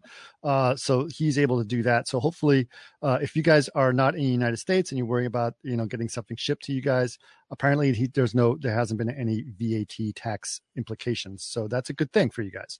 Uh, so uh, no problem overseas orders as well. Yep. Uh, and I also want to note a couple of things. Uh, if we are uh, we as you guys know on Twitch, we do uh, you know like subscriptions. Uh, that's definitely helps our site uh, the most. And so if you guys subscribe, uh, we would love to do that. If you are a Prime member, uh, you can do a subscription for free, and that basically just uh, uh, but it, we we end up getting paid by uh, by Twitch, which is pretty cool. And if you subscribe during the podcast, you will get a sketch. Yes. If you subscribe during the podcast, we will get a sketch. So Eric has been always doing sketches, and we've been sending them out. I believe Jesus got our last sketch. Uh, we mailed it to him. So Did he get uh, it? He did. Jesus, you got it right. Your friend gave it to you, right? I believe he did. Yes. And uh, even for instance, like He I did? was. Yeah. Oh, did. wow. Yeah, yeah. Do you have examples of your sketches here right now, live, Eric, that you could show off? Uh, well, draw- drawings, uh, sketches. Yeah, there we go. There we go. somewhere, somewhere, my art studio. Yeah. And in the meantime, I want to thank uh, uh, But here's here's uh, stuff. Here's one- stuff. 1991 for the for the sub gift, and uh, which I received uh, some cake for. I don't know. I'm just I just get fed sweets in this room. That's what happens. Yeah. These are these are film ones Let's see. right here. Oh yeah, there you Uh, go. A little bit over. So There A little go. over. Right there. Let, us the other side. Beautiful. There we go. right, so like stuff like this, boom, right? Got tons of these. you can come So- over and get your sketch in person, That would be fantastic. Benny. Absolutely. you know so you can you get them just tons and we'll we sketch them and then we'll send them out like here boom Look at that. sketch while we watch and then i'll sign it and send it out and it's a little Art thing done live while you listen. Sent to you. And uh, the other thing I, uh, I want to note is that um, i- if you subscribe as well, uh, you don't get commercials, uh, and which we're about to break for a commercial soon. And uh, during the commercial, uh, I will tell you guys my inside uh, Hollywood story since we were talking about Scorsese and uh, and cocaine. I have a cocaine, I have a cocaine inside Hollywood cocaine Scorsese story. I think I think I know this story. all all props to Mr. Scorsese. I, uh, he, he, is a lovely man. I've heard from close friends. So yes, but, no, uh, no but, cast knows versions. Well, who hasn't done cocaine really? I mean, he was the '80s, right? That's so, and or the '70s. He's he has spoken about this before, so I think. Oh yeah, yeah, yeah. it's fine. It's all part of the. It's all good. Yep. So, uh, but anyway, we're going to take a short break. Uh, we'll take a two minute ad break. Uh, those of you who are subscribers uh, will not have uh, uh a commercial, so I will uh, tell a story, and then we'll be back. Nice. You can watch uh, Dan eat cake. So we'll be back in two minutes, guys. There we go. Okay, so so you guys, hopefully the commercial goes. So the story is from a friend of mine who happened to be working on a Scorsese film back in the early late 70s early 80s mm-hmm. mm-hmm. who wasn't he wasn't actually filming he was always goofing off in his trailer doing coke mm-hmm. so this particular person decides to uh, get his mother scorsese's mother to come visit on set to hang out. Would you like to see your son directing a movie? At which point his mother quickly figures out what the fuck he's been doing and gives him a big stern lecture so that he get back to work. That's amazing. That's amazing. and things you've seen Scorsese's mom in Scorsese's movies. Yes, in Scorsese's film. You can imagine her just like smacking him on the head with her purse. Oh my you know? god! Yeah, just, yeah. She's in in Goodfellas. She is uh, the uh, she is uh, Joe Pesci's mom. Yeah, and who uh, who supplies him with a knife to uh, to do Cut in the deer hoof. To, to yeah. get the get the hoof out of the grill. yeah, that's some classic business. I can imagine her berating me for doing too much cocaine. I tell you that that would definitely shame me into the next week. yep. Yeah, very serious, very serious stuff. Yeah, yeah boy, oh boy. I know that um, uh, a friend of mine is working on Scorsese's new movie right now. He is um, uh, Leonardo DiCaprio's stand-in, um, and they're shooting Killers of the Flower Moon, which is um, supposed to be absolutely epic, absolutely massive. And uh, so, like, I, you know, I'm I definitely. thought Leonardo DiCaprio's stand-in was Brad Pitt. yes, of course, of course, this is true. Cliff Booth, as we know in the business. That's right. Oh, guess what I got in the mail? Guess what What's I got? oh, hold on, hold on. Uh, we're almost about. To oh, I got it too. I'm so excited. I'm reading it. It's great. Okay, it's what is it? Oh, it's you Once got. Upon a Time in Hollywood novelization. Yes. All right. Yeah, yeah. It okay. is. Uh, it is truly hysterical great If you love the movie, it's it's way it's it's not just more of the movie. It's like this is Tarantino talking about Hollywood just without just he just keeps going. It's amazing. Very very. Oh, speaking of books, I think I might have mentioned this last time, but uh, Project Hail Mary. Oh my god. Oh my god. Oh yeah, yeah, Andy Weir. Yeah, talk about it. Have you have you have you read it or? I have not read it. No. Oh, you will not put this down or not stop listening to it. The, the audio version is actually really, really good. Yeah. Really good. Highly, highly recommend the audio version of Project Hail Mary. This was recommended to me by my good friend Zap Anderson. Mm-hmm. Um, and Zap, of course, is, you know, crazy Zap. But those of you who know Zap, do anyone knows, do you guys know Zap Anderson? Oh, he's, yeah. Anyway, uh, he recommended it to me uh, uh, on Facebook, and I said, okay, I'll try it out. And I was like, oh my God, this is so good. I know that uh, Dave 3D guy, if he is listening, is a huge Andy Weir fan. He loves The Martian. Mm-hmm. Uh, and uh, well, it's very science, right? Mm-hmm. What's yep. really incredible about the, the the way that it's written is that it's written very simply. Like the writing is very very simple, uh, but it's it's uh, it's very sciency at the same time. So yeah, no, he's very direct. He's very direct. Right um, in his uh, in his prose. Which yeah, doesn't like simple doesn't mean bad. Simple means straightforward, and sometimes right. that's totally awesome. Um, yeah, Anthony's been watching Zap's yeah. Twitch before us. Okay, great. So there you go. nice. Oh, maybe that's what we should do. Is we should have uh, raid parties. How many people were on the uh, Anthony? How many people were on uh, Zap's Twitch? Maybe we can get a little raid party. Get a little raid going on. That's yeah. what we need to do. Yeah, absolutely, yeah. absolutely. Yep. Yep. We're just learning this Four. new okay. Twitch lingo. Yeah. All right. Well, maybe he can get more more people coming on. Well, yeah. maybe we can raid his at some point. But anyway. Right. Yeah. But yeah, so yeah, there you go. Martini Giant. We're also book readers. Yeah. Mm-hmm. Ve- Very, very, very literate. Very, um, very uh, cultural. That's what we are. Yeah. Um, that's people have always I said. read books. I read books. There are books in my house. I don't actually read books because I'm heavily dyslexic. So I actually prefer audiobooks. I listen to Yeah. books. Yeah. Yeah, I, I, uh, I both listen. I read, I read shitloads of books, and I listen to shitloads of books. That's Right. book, book reading is one of my is my favorite, one of my favorite damn things. Right. Um, uh, but yeah, no, uh, Tarantino's book is what I think it's like 380 pages long. It's long. It's like a bit. It's like I'm. I think there's probably 17 times the movie in that book. Like, Yeah. uh, there- I expect there's a hell of a lot more backstory in that. And that's a three hour movie. That's a three-hour movie, so it's a good start. It's a very good start. Yeah. But uh, but yes, I, oh, we're back. Look at that. I'm sorry, I didn't even see. We're back. I'm just chatting away on regular stuff. Um, but yeah, We are we are back. And and so I don't want to say, you know, we can come back to Highlander and I'm sure we will.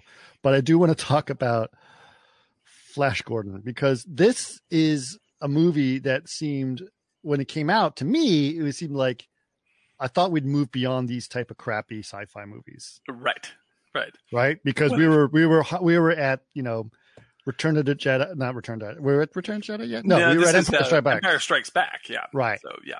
I So mean, if you just Flash walked out of Empire Strikes Back and then yeah. went to Flash Gordon, yeah, that's a dip. yeah, like Yeah. Flash Gordon is not as good as Empire Strikes Back. We can all agree on that one. That's okay. Yeah. But yes, I was in the same boat. Like I, I took my science fiction extremely seriously. I still do. Mhm. But I was just like, if it's not serious, it's not science fiction. And so when I, you know, like Flash Gordon, Yes, Yeah. this is this is you know a little Harryhausen in a strange way. Yes. a little It was Barbar- it was Barbarella. yeah, it was star it was Starlight Express, a little bit of the uh, cruising with Pacino in Yeah, terms right, of the yes. reflective surface, a lot of gay subculture. And Yes. There was also, a, a little bit behind the green door I as well. swear- I- There was I- some porn I- in here. Hardcore. I didn't realize Oh, how yeah. porny. it's like an hour and a half and it's raw porn. It's weird. You should what, was- what was that? It's What was really that, Eric? Sorry. Go ahead. the the guy's definitely like the bearded guy. There was definitely that kind of West Village bear kind Yeah. of thing going on with Mhm. all Oh, those characters Brian and, and the Blessed. mate- Yes. yeah, and all the materials like the reflective materials because Oh yeah. you know Little I had a Yeah. lot of um, you know studying set and film design uh, uh, that uh, you back in New York. It was like uh, you had professors who like worked for Tony Walton Mhm. and you know all these great uh, set designers and theater designers. And there's definitely it definitely locks in that late '70s vibe in terms Oh, yeah. of design. Right. And I really appreciated this round. But I swear I was watching this and the girl who takes the plane ride with him, I forget her name. Oh, yeah. Melody Anderson. She was doing, I was drawing while listening to it.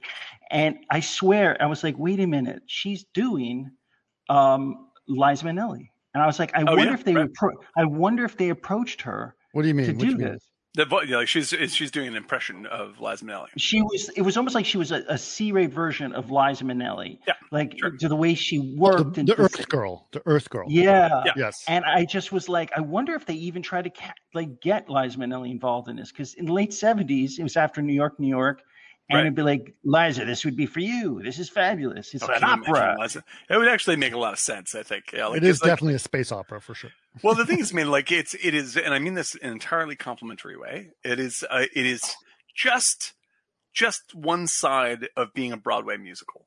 Like it's It is. It's yeah, Starlight. like it's, it's really Starlight Starlight. Express, like you're saying. Like this is like it is. This is not meant to be taken seriously, and the best parts of it are the actors that are taking it seriously. Like Mhm. it's like when you have um uh Timothy Dalton coming Yes. in, like he is in fucking Star Wars, that guy. He is like, I'm here to deliver a great science fiction performance. yes. And then he's going up against dudes in cloth gas masks or lizards with faces in their mouths. it's just Yeah, like it's, because it's, it's incredibly essentially silly. It's, it's essentially the, the the end last act of um, Wizard of Oz. Yeah, right. Right. Yeah, very much so. and, and so for me, I was like, God, that she sounds like Liza. It's almost like they're like, be like Liza. The reaction, my God, the reactions and Yeah. the way she played the damsel in distress was the way she did that kind of stuff. it was Oh, just I was watching uh, him like their battle at the you know in the in the in the throne room where he Mm-hmm. does the football player moves like That's so ridiculous. dude. Oh yeah. It's so ridiculous. She's doing cheerleading and all this stuff. Oh my Yes. god, yeah, it's just insane. So like, the, okay, so the there's ball. this movie. There's this movie called Flash Gordon. it's from 1980. It uh, it It's a stars comic book from the 40s or from the something. 30s. 30s, yeah. In the 1930s, like Flash Gordon was a But there was a movie in the 60s, which I almost watched, actually. yeah, like uh, Flash Gordon. Um, you know, it was turned into a movie serial in the 19 uh, 1930s. Uh, I think just in the 30s, um, and with Buster Crabbe, and uh, and Flash Gordon has always been sort of. Uh, like the comics are actually really kind of beautiful. I really like the old. Yeah, comics. I love the really gorgeous. Beautiful. Yeah. and like and they're in that sort of like Prince Valiant realm of art, but they're really really gorgeously illustrated, and they and they're and they're serious within their boundaries. Like they're trying to create like a real otherworldly experience, and then like trying to uh, trying to tell a, a real adventure story. Um, and same thing with the um, with the uh, the serialized films. Um, but this movie, like pretty early on, they must have said, "There's only so seriously we can make this work." and so they they steer hard into the camp direction and i think it's the best choice they could have possibly made. Like i think there's a i think there is a serious flash gordon movie to be made that would be really great that would sort of like celebrate all those 1930s designs and uh, and really make a great adventure film. Uh, but uh, given the budget they were at and the people that were involved like i think absolutely make this like make this goofy make this a goofy experience and then pepper it with some seriousness and then you cast like like Timothy Dalton, as we said, Brian Blessed, who is absolutely hysterical. I did not realize that, that, that Emperor Ming was Max von Sydow. Max von Sydow, Oh, who's like one of the great actors of all time, Right. you know, and like Playing a very racist that kind role. of, Yeah, but which that, but that that kind of mirrors Brando in Superman. It was that era, right? right. Yeah. Well, I think that he was very much in on the joke. Like he really like uh like Brando had to be sort of like you know like Brando had to be paid off to do Superman. Brando's very good in Superman. He is hard for him not to be good. Yeah. Uh, but Von Oh, no. the, like the- have Von you seen Have you seen uh, the Island of Doctor Moreau? Oh man, that is a that's a wild film. He's doing everything he can to break that movie, and it's still fascinating. Right. but yeah, like um, Max von is like he's legit one of the greatest actors of all time. He's incredibly he's like great voice actor. Great, almost wonderful every, voice actor. every time there's a really great character in a video game, it's always him. specifically Skyrim. You've heard a lot he's in like yeah, Skyrim. there's a lot of Skyrim. Uh, but uh, but yeah, like he's he's the kind of guy. He's just like with Michael Caine, where it's just this dude is going to deliver the the high quality work, no Right. matter what you're paying him. He's going to do it right. So Yep. whether he's like like bottom of the barrel hokey movie, he's still showing up with the A plus work. He's in Dreamscape, which I believe we covered before, uh, and he's tremendous in Dreamscape. You know, like Oh, he's that's right. all- yeah, like and he's also in every Ingmar Bergman movie. Yeah, um, Minority Report. Yeah, Minority Report, he's awesome. And so like when he comes to this movie, also also Woody Allen movie. Uh, Oh, yeah. Hannah. Oh, and it's just Hannah this- Sisters. Yeah, He has the tremendous. number one line that I have quoted more times than ever. I love that, one. which is uh, if Jesus came back today and see sees what we're doing in his name, he would never stop throwing up. yeah, it's good business, man. Yeah, it's good business. And so this is this incredible actor, exorcist, etc. Like shows up to play. Like there's no way to like I uh like the British Film uh, Board just came out and sort of uh, dissed sort of like Flash Gordon is uh, you know where you know uh, it's it's an offensive racist. I'm just like it's like not not like we didn't know that Ming the Merciless was racist in 1980. Of course, everyone. It's obvious that it's it's like Fu Manchu mustache nonsense. It's Right. silly. It's like this is obviously offensive trash Yes. from the 1930s. That's what it's it is. like it's like Big Trouble in Little China. Same freaking thing. Yeah, and like and, and like and Big Trouble, in Little- like which is also a great film. Like Big Trouble, Yes. like like steers into this by Yes. like by by like by making like Big Trouble does it by saying like the, the lead character is actually uh the Chinese guy who Kurt Right. Russell believes is his sidekick when Kurt Russell is the sidekick. Right. you know, Yes. like that's brilliant. And in this movie, they're just like, how do we get around this incredibly idiotic racist 1930s caricature? And they're like, let's have Swedish Max von Sydow mm. play him, Max von Sydow, which is ludicrous. It's utterly ludicrous because there's no like, there's no way to solve that. You can't like cast like you can't make the part serious because it's offensive trash. You can't Right. have an Asian actor play it because it's offensive trash, and you Right. can't take out Ming the Merciless because it's Flash Gordon. So like, there's Right. only like if you're going to make Flash Gordon, the only way out of this is to cast Swedish Max von Sydow and say we want to nod and say this is fucking stupid. Right. like this is Yes. as dumb as it gets, and that's that's the the best choice they make. Uh, and they make it. They made it early on. They focused all their advertising on it, and it's one of the funniest parts of the movie. He is absolutely hysterical because he plays it stone cold great bad guy. Like he's awesome in this movie, Yes. but everything around him is as silly as as the day is long. I thought it, there's there's a little bit of ridiculousness that I enjoyed in the same way, and I not everyone likes this movie, but I enjoyed some of that ridiculousness in uh, Fifth Element as well. Yeah, like and I'm not a the- big fan, but yeah, I, I think you're The totally right. costume Yeah. design and the the, Yeah. the Same ridiculousness, brand, same, Same same same, style. Yeah, same idea, right? The costume Yeah. design in in in, in uh, Fifth Element, who, who I forgot, very famous designer on that one. Someone Oh, in yeah. chat's going to jump Yeah. in on that, Yeah. but Yes, uh, uh, Christian. Um, uh, hold on, I have it. It's Yeah, fa- um, world famous designer. World right. famous designer.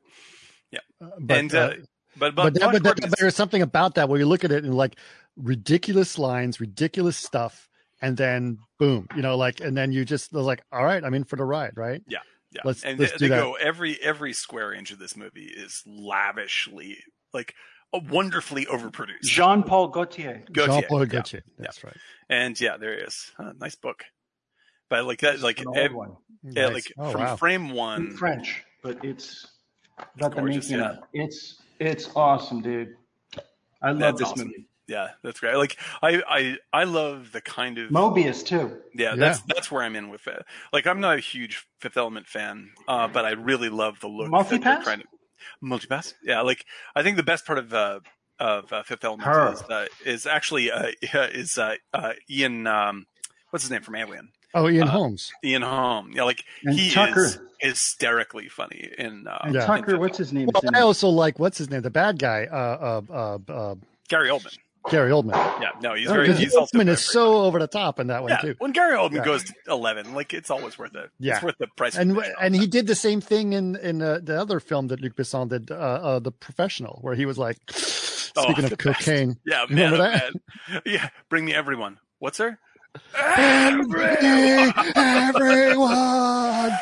yeah, exactly. but yeah, no, that's like I, I think that like when when you like it's good to know, you know, when you decide to make Flash Gordon, you go, let's really like Let's go it- all out. let's go all out. Like Let's go all everything out. And has we're, be- everything that was uh, awesome about other crazy films. Yeah. Let's let's do that. Yeah, because I mean, this and- thing is like chock a block with like every single shot is jam packed with everything you can imagine. like Yes. everything poured on And can you imagine if They John even- the- Williams, the- John Williams did the soundtrack? Would have been terrible. yeah, no, no, exactly. You need Queen. You need Queen, Queen. the The only thing pe- was- oh yeah, and the Like, other that's the thing was that was it. the first time you peep audiences saw the flying stairmaster. That's right. Like the same thing every single time. Like Flash, you're already in good shape. You don't need to do that. It's okay. Man, The oh, green man. screen was good though. The No, this- Uh, all the, it was flawless. dude, like it's like there's a there's here's Flash and here's this dark shadow in the shape of Flash just off to the left. yes.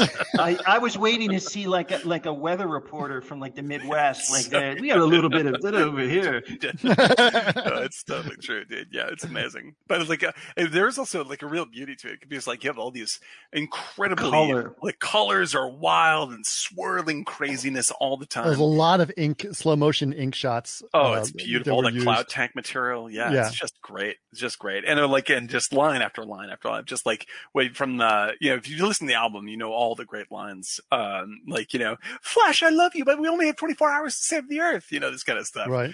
Uh, from the from the opening of the movie when uh when goes when you just hear them you know hear them off screen say Clytus, I'm bored. What plaything can you offer me today? And you hear, I love that. it's the greatest. And like Clytus Uh, comes in And you and have, to says, say, like, you have to say it like the way he says it. Uh, uh, like, oh, I, Mm. this, I had this word in my mouth that I need to get out.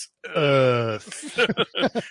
and I, I have to to say, like, as much as I love Monsino in this movie, the dude, whoever the dude is that's playing Cletus is Oh, my yeah. hero. That Oh, guy the guy was with the silver great. face. Yeah. Yeah. Oh god, that dude was fucking cool. It's cool. his voice. It's his Yeah. voice. Like he's just so like, pompous and like arrogant. And, oh, yeah, yes, of course. yeah. measly. And- oh, and I really, I, I just remembered. I want to point this out. Uh, hang on for a second. I got to look this up. This is unofficially uh, a part of a trilogy that uh, Martini Giant has inadvertently done uh, because uh, starring in uh, Dragon Slayer and followed up by we uh, uh, what was it? What was the movie? We were watching it, and I said, I think that that's the same guy from Dragon Slayer. Remember that? And like, there's because there's the the bad guy in Dragon Slayer is just like the the we don't do tests guy. Showed up in another movie that no one believed me was the same guy, and he is the same guy. And now he is also in Flash Gordon. I had never noticed him before, but he is Who? Brian Who? Blessed's right hand man. His name is John Hallam. And what? What is he? Who is he? What? What? uh. John Hallam, uh, Life Force. That's what it is. So in Life Force, Life Force. Dragon Slayer, and uh, and today Flash Gordon, we have offered up the John Hallam uh, triple feature. Uh, and uh, and Dave 3D guy knows I'm talking guy. Every single time I see this dude, I'm like, oh no, that guy's awesome, and he is awesome every single time. Who? Which so- character was he in Flash Gordon? In Flash Gordon, he is, you know, Brian Blessed is the Hawkman who is uh, big and loud. That guy. Yes. His sort of right hand man Oh, is that guy. this guy, and Yeah. he always Who- plays to me. To me, to to me, when he first entered the scene, and it was quickly realized it's not him. For a second, I thought it was Sylvester Stallone, like a Yeah, skinny Sylvester. Stallone. Right, right, right. For, for a long time, I, I thought it was uh, Bob Geldof. Ah, right. but, but it is in fact uh, John Hallam. I'm going to make sure that we sneak in as many uh, uh, John Hallam films. It on, could um, it could have been Geldof because he was in the, uh, the wall. That's right. Exactly. Looks exactly same look. Same look. So now, if this is a preview. Then we're also going to be doing The Wicker Man and uh, apparently Kevin Costner's Robin Hood to complete the John Hallam set. I want a John Hallam T-shirt and mug. That's my next Martini Giant request. But anyway, this like the Hawkmen are amazing.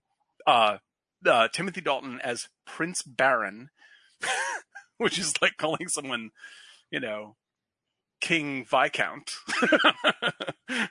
like it's absolutely amazing, soup to nuts. This movie was a better rewatch than almost any other movie we've covered on Martini Giant. It was hysterical to see this thing again. Absolutely awesome. And it did mm, didn't make money. It did not. No, it bombed in the states. This is directed also by uh, the fellow Yeah. who directed um, uh, uh, uh, uh, Michael Jack Caine Carter. in Get Carter. Right. And uh, apparently, he was like, when they came to him and said, "We want you to direct Flash Gordon," he's like, "That's a terrible idea. I directed Get Carter," and uh, and they convinced him to do it. And the entire time, he's like, "I'm the wrong guy. I'm the wrong guy." He was exactly the right guy. That's the one thing I'll say about De, De Laurentiis. He knew that he was actually the correct guy to be directing Flash Gordon. Like I don't know how he got it from uh, Get Carter, but absolutely There's glorious. uh there is a documentary according to Jesus uh with uh on Sam Jones. They interviewed the Clytus actor Peter uh Wyngarde, Mhm. uh who uh is a recovering alcoholic and career cooled off after a gross indecency charge. Whoa, Clytus, what were you doing, man? yeah. Which guy was this? He's the guy in the, in the silver mask. The, Silver mask. Oh yeah. There Yeah. you go. Yeah. The indecency of watching his eyes pop out of that mask. You know, after Yeah, and his and his z- lips on the lower part of it was weird. Yeah. that was wild. Yeah. Yeah. There's some great deaths in this thing. I like the uh when they pull the mask off one of the uh, navigators and Oh. like the goggles are connected to his skull. Right. Oh, it's magnificent. Like, there's just too much to good. There's too much good to say. The about real thing was that the scientist was so over the top. It was like that Russian comedian that was in Moscow on the Hudson. It Oh, was yeah. just yeah, this only was- this is this is uh Topol. Topol's from Fiddler on the Roof. yeah, Yeah, it yeah, just it- didn't it was like uh And he's just like, I remembered everything. I remember the Beatles. And you're just like, yeah, it's even Russians are like, this is maybe too much. it's a bit over the top, yes? yeah. Oh my god. yeah. Oh like my Yakov God. Smirnoff is stepping in saying, I don't know, man. That might be a little bit of a cartoon. That's the guy, Yakov. Right? He You was. remember him? Oh my god. uh, Yakov, who doesn't love Yakov Smirnoff? In, in Soviet Russia, president assassinates you. That's the best. yep. But yeah, no, this, I, I think that it's all part of that, uh, the over the topness of the of the picture. I think that it all all all fits. I think he's probably the most. The one I didn't realize because I think I'd seen it, you know, like I said a long time ago. The one I didn't realize is the sexual innuendo on it is out Yeah. Oh, it's so Insane. un- ridiculous when they're on, on that plane ride and she's riding with him, and every planet that they pass is the name of her the current state of her vagina. yeah, it's ridiculous. It's ridiculous. It's man. outrageous. Yeah, But that, And like- it- that was so 70s, dude. That's Yeah. It was so funny. It's like Yeah. let's yeah, let's just make it like full on. You know, speaking of what was the last one we did? Uh, uh Boogie Nights. It was like very Boogie Nights type Yeah. feeling to it. yeah. like, no, it's ah. like, and there's and, that- and like the thing is, the que- the Queen supplies like really weird, deeply sexy music for Yeah. a couple of these scenes where you're like. This is getting, this is making me feel weird. Yeah. like, this is a little inappropriate. Yeah. You know, like especially when it comes in with like uh, that boom boom dun dun dun dun dun dun dun. You're like, it's getting a little sweaty with uh, flash and aura Yeah. and all that stuff. You're like, whoa, this is nuts, man. like Ming's uh, Ming's daughter is uh, made a mark on my brain when I was young. Like, Oh, She, yeah. just- she was abs- very attractive, yeah, that was Yep. ridiculous. and she would make out with anyone, so she was good. No, it's, it's, it's ridiculous, man. But but her her line of no, not the ball ones, father. like yeah, I don't know what. that was- he's behind the scenes eating a was pretzel. Seriously. like, Oh, it's like, what is he eating? Is he eating something? Like, yep. Well, keep going. Like, what are you doing? Damn you, father! oh my god, yeah. No, this this movie. There's too much great stuff in this movie to actually describe. If you haven't seen it, just go and watch. There's no way to spoil it. The movie's yeah, it just actually just it's hard, and it's it the plot's hard to follow. So, sure. Yeah, it's and like, that's not the point of it. but I had, Ming I had Merciless is bored, he wants to attack Highlander, Earth. though. you know, Flash has to stop the Earth from being blown up by Ming. That's more or less as much as it gets. Yeah, Like, the, he gets he the the big no, thing. it's a lot of the, and it, it's and also like you know, women fighting in bed was like ridiculous. As yeah, well. it's like yeah, the tacky cat fights. Let's not rush to judgment, okay? Come on. sexy tacky cat fights. But Yeah. yeah, like it, you know, the it's- when actually, I really like the fact it's like in order not to really make the point, sexy cat fight in a in a in a, in a round bed, right? The Two mm-hmm. girls t- pulling Yep. at each other's clothes, Right. and then all the other girls behind tee hee hee and laughing at them Like, I believe the word you're looking for is tittering. Tittering. yes. yes. Going Yeah, like, the entire oh, maybe they'll stop and start making out. yeah, like this is gonna go. This is gonna turn to a whole different movie in a second. Yeah, like that. That's that's the kind of that's the tone that this movie manages to sustain for two straight hours. It's Yeah. like, am I being led into watching Right. something I and then, may and then may one not girl, one girl getting the slave girl drunk so that she can be in bed with her. Yeah. Yeah. It's like, It's magnificent. This is top top '80s filmmaking era. Debut, Yeah. new decade. 70s, late 70s. yeah, Yeah, that's true. they- They were they were in uh, '79 when they were making it. It's true. Um, but yeah, like this thing is just like there's there's uh, like costume design a plus. There was Uh, there was a there was a uh uh and you know I'm gonna you know I I do like some of my classic 70s porn sometimes I think it's fantastic. There's The a there's a couple stuff. there's a couple there's a couple no there's a couple of really some of the some of them actually really attempted to put stories in which This is true. Yes, this they're feels- classics. okay and this this there was one a, a Jack movie Horner. called- there was one called Flesh there was a movie there was a, a, a porn takeoff on this called Flesh, Flesh Gordon. Gordon. Thank, thank you for reminding me of that Jason Yep. Yep. but Flash there was a, a, a, a couple of them that I saw. I remember watching uh, uh, uh, the Devil and Miss Jones, Yeah, and yes. the Devil and Miss Jones Two, which is Mhm. also uh, has a, reminded me a lot of this movie. Like yeah, it is seriously. the same. Yeah, these things all have the same like weird. I mean, like you know, it's uh, like there's a there's a certain vibe to production at that time, Yes. um, and and especially to not not just like like uh, uh, haircuts and hairstyles, which is also true, but Mhm. like there's a. I think what is partly great about Flash Gordon is that it pushes the budget past what it can accomplish. in the same way that I think you're describing 70s porn. Right. Where you're like, Well, it's like, oh no, we have a, really a have the week, we have to a do this week today. to do this, and we, we want to make it look really crazy and goofy and fun, and here's still little have bit of still have a little bit of What? BJ's I in gotta there. look the Yeah. budget up. I gotta look the budget.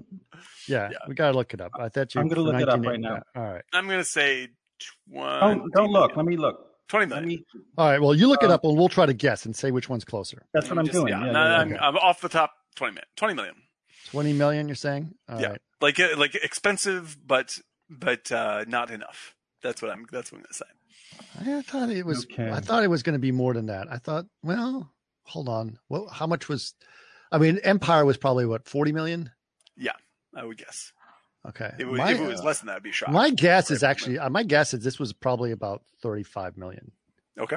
All right. because I think they just like they. Some of the effects were pretty huge in this. They just didn't weren't executed well. yeah, no, they're really ha- they're they're really hacked. You know, like there's Yeah. a lot of good intent, but it's really hacky in a really pleasurable way. Budget was 35. Ah, I was. Thirty-five, I, nailed it. I said it. Yeah, Nailed it. thirty-five. That's You great. looked it up. That's I did not look it up. I did not. That's look it great. Yeah, no, like I yeah, I think that like I suppose Gross like 27 million. nah, up. yeah, Wow, that's not there that you great. go. But yeah, like the uh But that was back when movies cost four dollars. yeah, it's true. It's true. I mean, you know, now is, you like, cost twenty five dollars, so you know, you're automatically going to make more, more money. Just the, the the entire movie has a very pleasant ricketiness, just like we were talking about with Highlander. I'm just like that. There's like these sta- these sets are lavish and uh, and uh, like they they're edge to edge of the frame, loaded with stuff, but it's all kind of cheap. Like it's lots of lamé, it's lots of overlit, it's lots of, but it's all very very forcefully presented. Uh, so it really feels like they are maximizing their uh, their budget uh, as much as they possibly can, and it's sort of falling short. And you and you feel that in virtually every uh, composite shot in the Right. entire film. You know, where like this is really they they ran out of dose someplace, and because it's fucked up, it's kind of awesome. Like I don't Right. want this to be more polished. Uh, This would be this is useless to polish this thing. Like make That's- it make it shaky. right. But here's the problem: I don't think people realize when it came out, they didn't realize it's Wow. it's cliche. Right, right. You so know- here's here's he, the, the guy that was a production designer is has long passed, Uh, but he did uh, ba, ba, ba, El Greco, uh, Satyricon, Oh yeah. So yeah, that's all Fellini. All Canterbury, Amarcord, Arabian Yeah. Nights, yeah. uh, Caligula. Oh, Oh, there you yeah. go. Yeah. Yeah. Caligula. Cali- Uh, like for anyone who does Life is not, uh, beautiful. Yeah, nice. No, it's great. And- It's great. Yeah. And like Caligula, for anyone who doesn't know, Caligula is this classic bit from the uh, 1970s where, ha- like most of the actors, very very uh, respectable actors, loads and loads of them are in this are in a movie about uh, Emperor Caligula, and uh, but it's produced by Bob Guccione. Who Is it uh, really? Yeah. So like yeah. it is. Bob Uh, Guccione. so like love he is Guccione. secretly shooting lots of softcore porn on the side and Mm-hmm. editing it into the film, even though the movie has John Gielgud and like Helen Mirren and all this kind of stuff. Right. They're they, like he's he's quickly repackaging it with lots of trashy uh, uh, long sex scenes. And so Mhm. the movie just is an absolute disaster, but it does have exactly the same vibe that Flash Gordon does. It has that same Right. production design vibe. And uh, now it's now it makes sense that, that it all turns out to be the same same dude. Yeah, Satyricon makes sense. It all that's all part of the same zone. I would say like it is sort of like um it is on the verge of Jodorowsky, like Jodorowsky Holy Mountain. Uh, it has a little bit of that vibe to it, you know, where it's like, uh, Do you know? Oh, go ahead. Do you know? Sorry, you know. No, no. Who, this is on your thing. It was originally written, the screenplay by Sam Peeples. Oh, no kidding. Interesting. Yeah. The Flash It Gordon a star- screenplay. Yeah, who did the Star Trek episode where no man has gone before. Yep. Now, you before we started, you guys said there's some very weird facts going on Yes. with with Flash Gordon. Go ahead, tell us what you found out.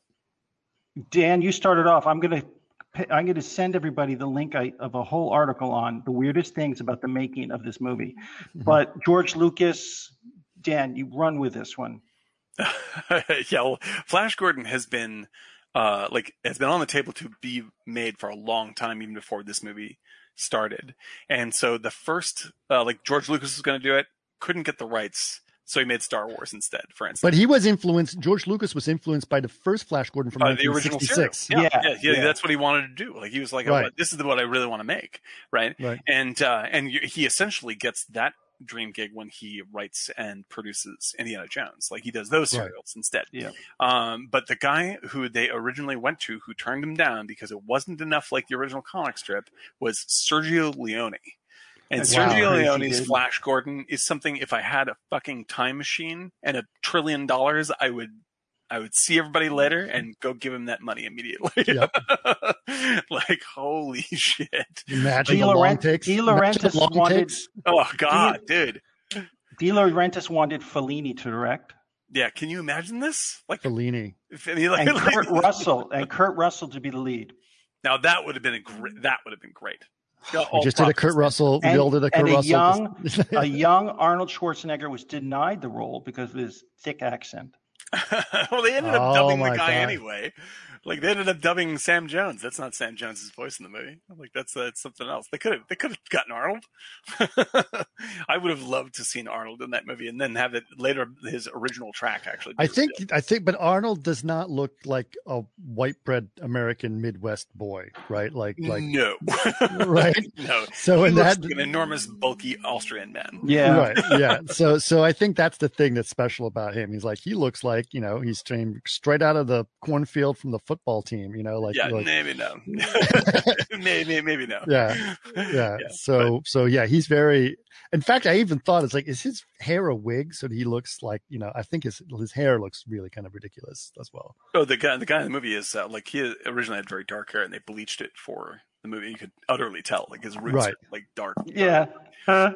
yeah. So it's, I mean, it's it's a mess all around. Like He did. He did look like a waiter in the VIP section of Studio 54 in the late 70s. That's- that's- Yeah. Flash, I love you, but this drink is all wrong. Yeah, like he has a big T-shirt with his name on it. That's Like, pretty great. Flash. That's pretty good. Like that's something if they ever remake that movie, they have to keep that. hey man, I wear martini giant gear.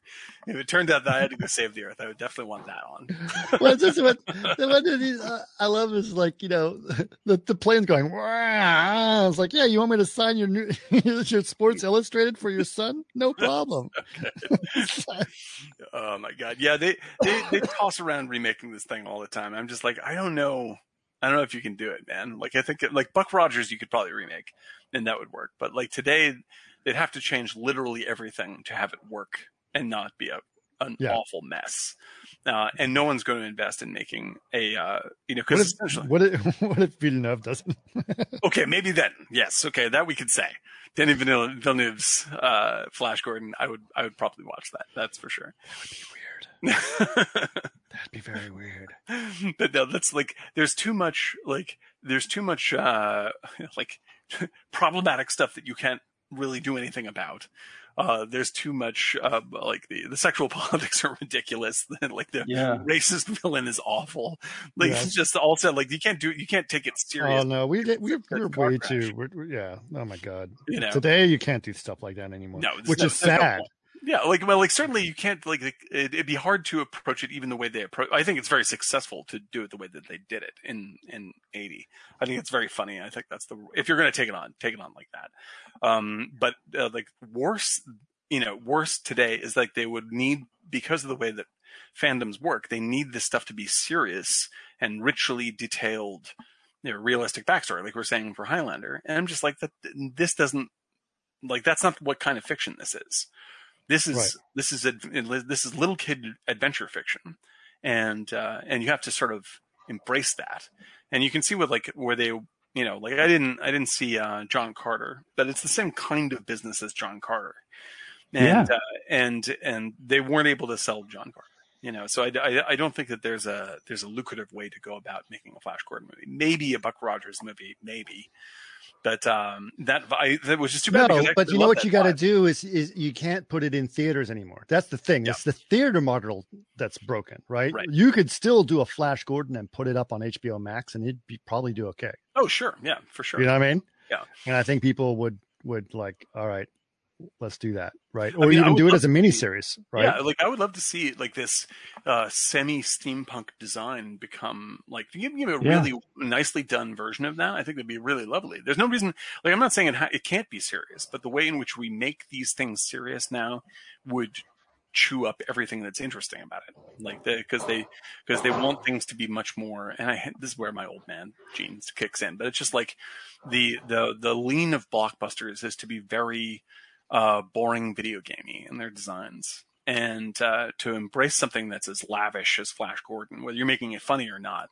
is just outside the bounds of what Hollywood likes to do right now. You know, like they want, like the mo- like the most radical thing they've done is like uh, the with Snyder's reboot of uh, Superman, like the Krypton designs were like kind of weird, but still not crazy, you know. And certainly everything for the Marvel films and all But that I, stuff. you said Very, something earlier, and you say a lot of interesting.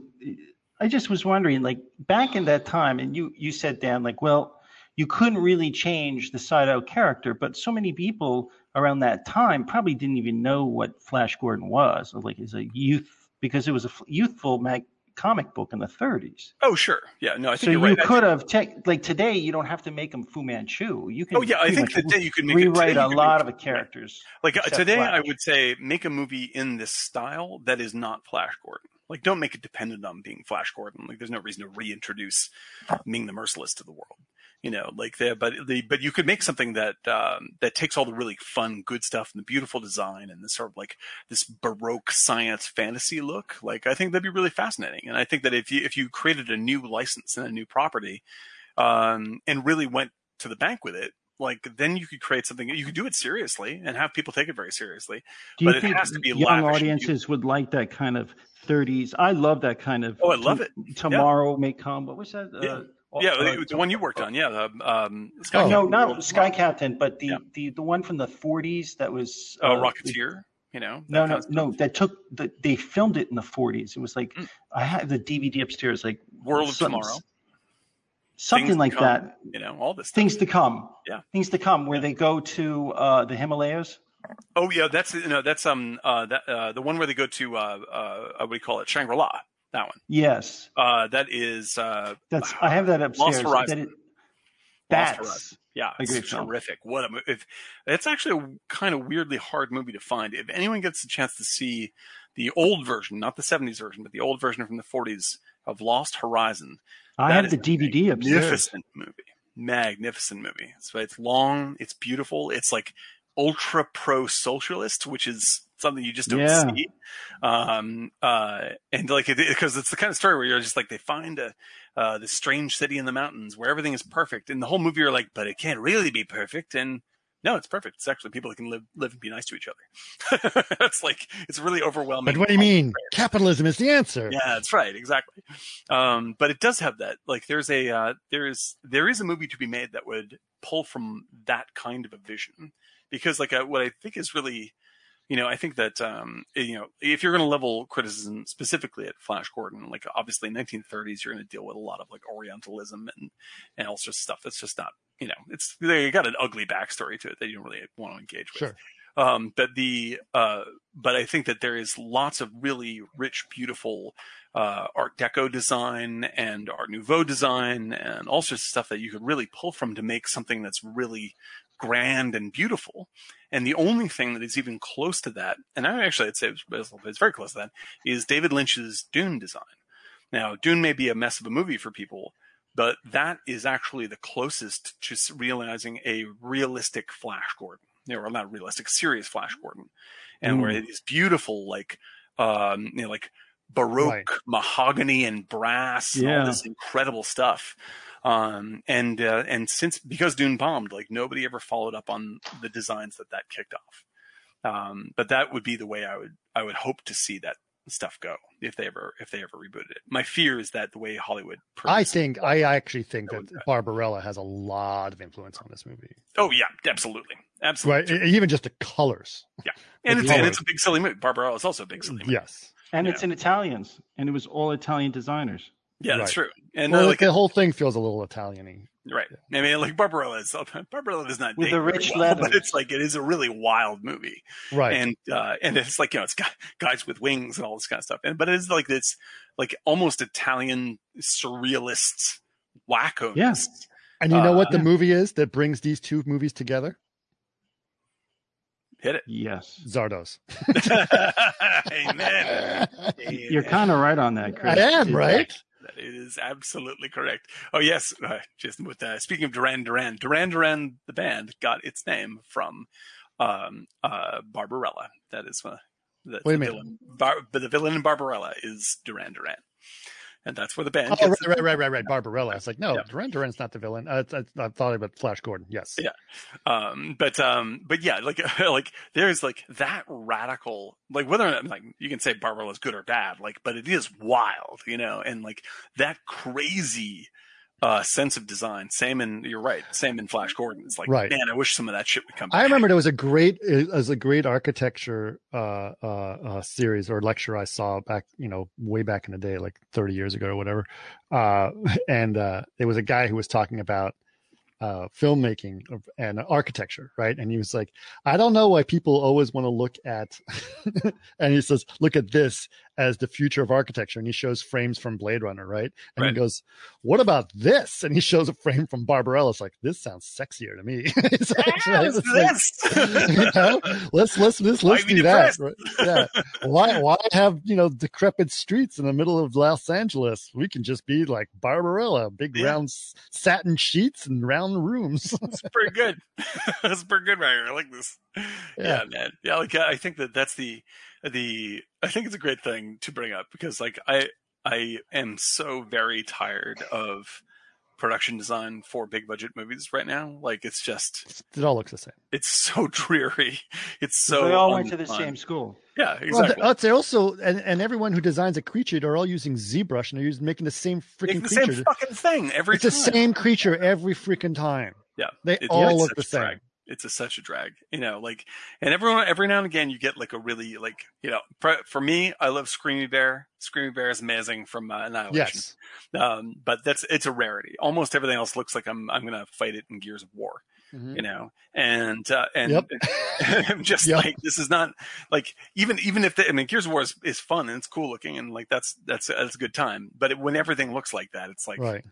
Come on, let's let's break it out. You see something like Flash Gordon, Barbarella, all this kind of jazz. I mean, but that's just also the bananas. case, right? And, and, it's not necessarily. I don't want to give it. I don't want to discredit the creatives who or the uh, the concept people do this because what happens all the time for these concept guys, and I hear it from you know, a lot of them, really Mhm. good friends with a lot of them, um, Mhm. is they say they say we want to see something fresh that's no one never been seen before, like really new, something really exciting. It's like great, and they go ahead and do that and goes ah, it's scary, not that That's new. too weird. That's, too new. No, Here's no, no. Yeah, go, you know, like this kind of monster. Yeah, okay. You want the same yeah, shit, it's but not the yeah. same fucking thing. Yeah, exactly. Yeah. Exactly. I mean, like, and this is not new. This is also true. You know, I'm sure artists were complaining about the same thing in the 50s. You know, when like everything looked like the same space puppet or whatever it is. But Right. like, but it, you do. It does take. I think that we we must be on the verge of people getting so fucking tired of this stuff. Like, it's been like you know 15 years of this cruddy design you know producer driven design. And uh, and to have something can you im- like can you imagine something as it just as visually arresting as flash gordon coming out now? Like with when you can actually support the effects for it? You know it'd be it'd be it'd be game changing you know like people like oh shit i remember it was refreshing to go to the movies and see something interesting and new. Yeah. you know? Instead of like and again i have not seen the tomorrow war but the ads for the tomorrow war make me want to jump off a building. Like i'm just Well- like guys we've seen this movie already and now Right. it's more airbrushy. What do you uh, like what are you, why are you doing it this way? Maybe i'll sit and maybe in next week i'll be like i saw it it was incredible.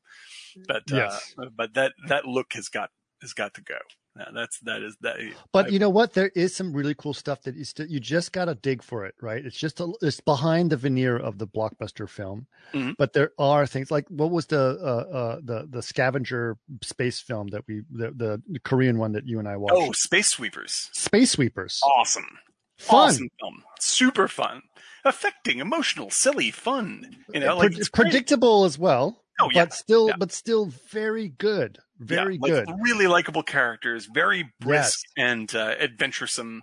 Yeah. you know, and they, like- they, they they take the, the they take the, the the role of the the uh, the the ensemble right Mhm.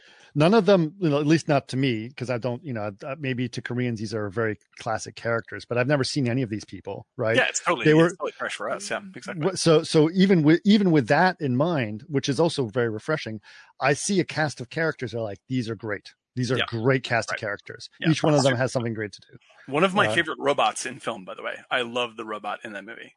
Like Right. that is like that is just like everything is like there's not one there's no wasted characters in this film. You you look forward to everybody in that movie. right Uh, and it's on it's on Netflix. That's that is a great one. And it's like that's another one where it's just like they don't really have the budget to do what they're doing, but they're doing it anyway. And it's uh and so you can see the seams. It's not perfect, but it's like the love carries it through. And I think that's like that's the theme of these two movies more than anything. It's just like holy shit, would these look does this look like a good time? Yeah You know? And like it like it's a, it's such a breath of fresh air to And they also do really, you know, the other thing that's good about the, that movie is they have a really fresh look to the camera work as well, the Right. CG camera work, yeah, right? absolutely. And the CG camera work is very important in that film, which I also remember being like, which immediately got my attention in the uh, the Babylon, not not Babylon Five, uh, uh, the uh, uh, shit. What am I thinking of? Uh, they not. They, it was originally a series in the 80s, and then they remade it uh, as well. Battlestar Galactica. Battlestar Galactica. Yeah. Thank you. Yes, thank you, Anthony. Uh, Battlestar Galactica. The the camera work in that felt like Space Reapers, right? So Space Yep. Reapers had that like compelling, exciting, dynamic camera moves, which Yeah, were absolutely. really, really good. Really, really and not good. and not just thrown in there to like because the, we're trying to spice up something that's boring, but because it, like it feels like you're trying to like like it has to operate at a certain speed because the story is moving that fast. right. So the camera has to catch up with the story all the time. yeah. And, That's and and also because what they were doing clearly in the beginning was dangerous work, right? Yeah, and the exactly. camera is like, oh crap, I'm Yeah, about to hit a bunch of things, right? and it's really compelling that way. Um, I love loved it. I also love the fact that one of their characters is outside the spaceship, grabbing things by hand as Mm-hmm. Yeah. they're traveling through things. Yeah, It's yeah. insane. It's It's crazy. really So cool. it's, really, it's a really cool. blast. That movie was and like I just I just watched that randomly. You know, just like because Yeah. I, I I I tend to like I my, my feelings uh, towards Korean film are very positive because of that. The uh, like Great. they like there's so much energy to their Yeah. filmmaking right now. I mean, every every country hits that period when they're just like frantic about making new stuff Yeah. and making. But they also stuff. have they've they've They're got a that new they've got a brand of filmmakers that are like inspiring other filmmakers, yeah, right? Absolutely. And th- filmmakers. Yeah, Absolutely. and if They're you in- get a couple of really good filmmakers, it inspires other filmmakers Right. to do the same thing. So yeah, because that's like, gonna, I would say like Korea is in like it's just when we talk about America in the seventies. Yep. they're in that zone, or like Australia in the uh, in the in the eighties. right. You know, where it's just like they're fucking creatively on fire, and like Mhm. uh, and, and, like everything you see from them is just like everything that makes it out of the country and over here um, is going to be really really worth your time. And, And so luckily, I think through through channels like Netflix, we are going to get more flavors of that as we go. oh yeah, absolutely, Yeah. absolutely true. Yeah, Right. no, I think that that's the that's the like that is the great. because otherwise they wouldn't put it in theaters here, so you'll never see it. You're not going to see Space Sweepers. Space Sweepers never coming any, to Never. any theater. Jesus No. Christ. Exactly, right? So that's Never why I'm looking. And uh, you know, there was a. Okay, let's just put it this way. I was always the person that wanted to do something different, Mhm. right? I wanted to do something different, and I wanted to like everyone else was telling you, no, this is the only way to do things. This is the best thing, and do that. I'll give you an example. When I was on the cross country team, everyone was buying Nike Pegasus shoes. That was the shoe, and it was a very, very good shoe, right, to to Mhm. run in. And shoes are very important for long distance runners because you have to pretty much replace them every 500 miles. And for us, that was every about three or four months, three Right. months, right? Right. So we replaced our shoes often, and they were very important. So the brand of shoes you got is like, okay, what's going to affect it? And I was always the one who's going to get something a little bit different. I was like, why? Well, Clogs. everyone else, well, everyone else is getting like Pegasus. I'm going to get some, you know, some Brooks, White some weird shoes. No, I was just going to get some Like different Brian types May of shoes. Queen. Hold on, let me finish my point, right? And so, and while everyone gets an uh, gets an iPhone, I get a different phone, right?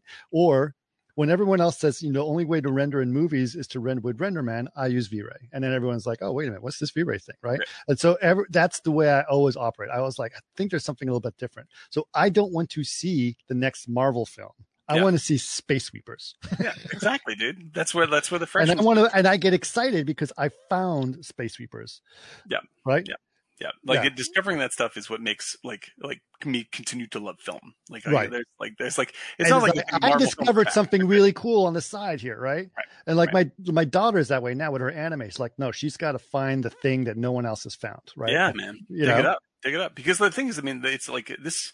You know, I've talked about it before, but it's like that is where uh, the stuff comes from that inspires filmmakers here to make the stuff that will be next. Right. You know, and like because you see, you know, it's just like uh if I, like for me it's like when i saw a movie like you know movies like Tampopo or something like that where your Right. brain just like explodes watching this thing. It's amazing. Right. and it influences the stuff that you make. You can't help it you know and it lights you on fire creatively.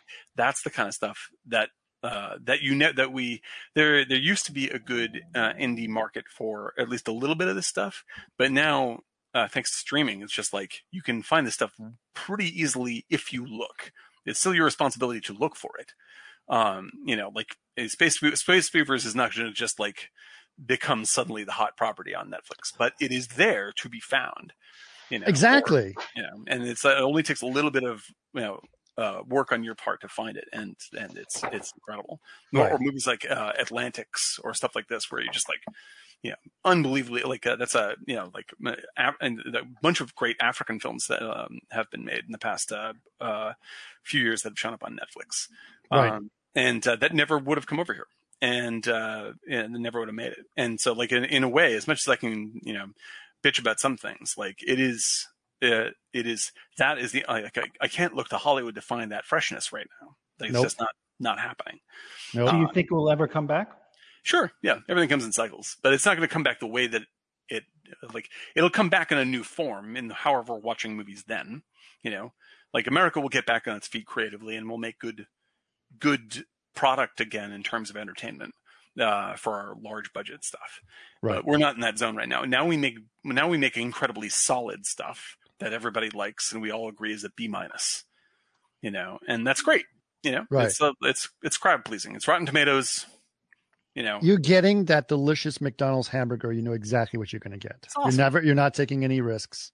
but for like, no problem. No problem. I'm going to get that. I'm going to get that. I know. And how I long wa- can that risklessness go? it just can't. until until until people don't want hamburgers anymore. yeah, because I mean, everyone's been at that How, point. how popular are hamburgers? There's always going to be someone who wants a hamburger, right? Well, the thing is, like, uh, like McDonald's, like uh, Um, McDonald's is fine. I like McDonald's, but like, if I have more than, if I have, I have McDonald's more than, say, three days in a row, like, I start to taste the weird chemically nature of McDonald's. Like, you Your cells, your cells are breaking down. yeah, Yeah. this feels very, this, this doesn't taste like food anymore. This tastes weird. You know, it's like, it's like when you say a word multiple times and it starts to not sound like the word that it is. That's what hamburgers are like for McDonald's. There's only so Right. long you can do it.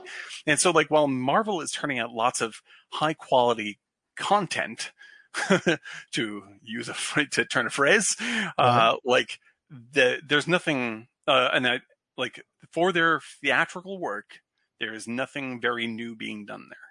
For No. their streaming work, that's where they're doing the experimental stuff. They're taking a little experimentation. yeah, a little tiny bit. They know they need Right. to do that because An event, and the thing that's interesting, and even within their theatrical work, their their specific hero ones take the most risk, and then they do an Avengers one, which is like, nope, you you are getting here it you're is. just, you're, you're- here's a here's a you're getting the you're going you're getting the the the fire hose of money coming into your Yeah. mouth, you know, like. That is that. That is what Yeah. you, you want the big blue beam from the sky hitting the city. You got it, Yeah. McFlurry. yeah, yeah, the McFlurry. Yep. that is it. That's absolutely they're like a shamrock shake. You fight it at the end, and it's delicious, and that's how it works. But I saw yeah, that. I saw that. I saw. I forgot. I was watching a trailer to UHF the other day. Oh my god, that movie's crazy. Oh, that's incredible, dude. That's that is an underrated classic. With My, Michael Richards, like you're, Drink from you're fire prize hose." is you get the drink from the fire hose, Ah! Yeah. and it's the first time that you could like, you know, that's a metaphor that we all use. But, uh, Uh, yeah. You're right. Drink from the fire. hose. Yeah, kids like psyched. Boom. it's incredible. Uh, I do want to Spatula say City, yeah, it's, uh, we are yeah bachelor uh, spatula city. That's right. yeah, Spatula City. Uh, Anthony noted uh, tomorrow uh, tomorrow War's creature is good, but same ZBrush look, a cross between the Stranger Things and the Edge of Tomorrow creature. Yeah. Exactly. All right. This, I mean, so- this is not bad looking. It's so good. and it, the it, bring- did it is brings up the same. great. I've used this. It's this derivative. same- I used this. It is exactly. I used this same saying many times.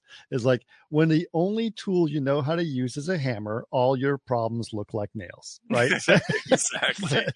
so that's Chris Pratt exactly. versus nails. yes, exactly. It's the same thing every time. All right, we're going to get ready to take another quick break. While that's going on, I'm going to leave in our chat here. I'm going to leave a uh, the the thread to our store. And I know I hate to say this, and it sounds like we're pushing stuff. You don't have to buy anything, seriously. But I do want you guys to check out all the cool stuff that Eric has done It's great.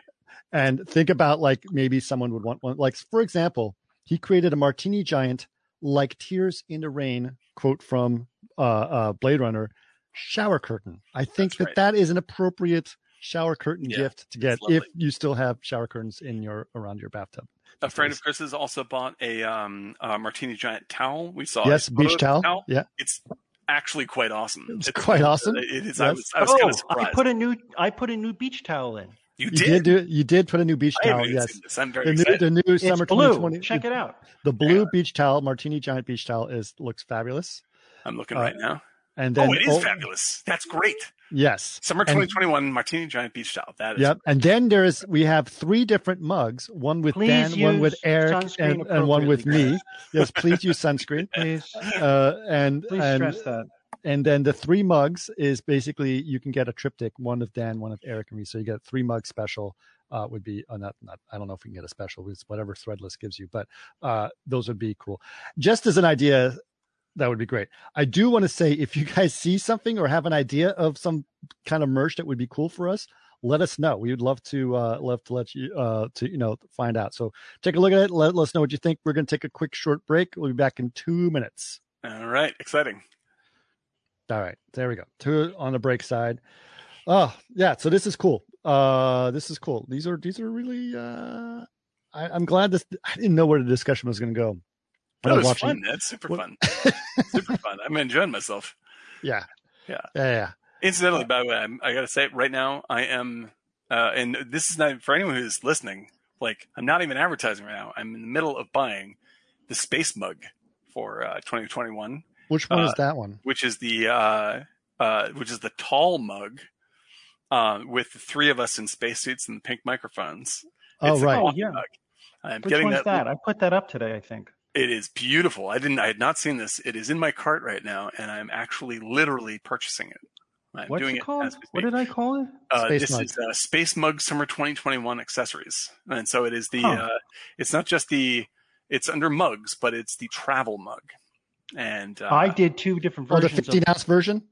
This is no, the, this I is the did a three of us. triptych one too. Yes. Guys, I Yeah. have a, multiple sets of the triptychs that I didn't publish because I wanted to get your looky eyes on it. No, this Okay. this one is terrific. I was really prolific It's this fun. afternoon. It's fun. It's fun. It's fun. It's fun. I absolutely love this this stuff.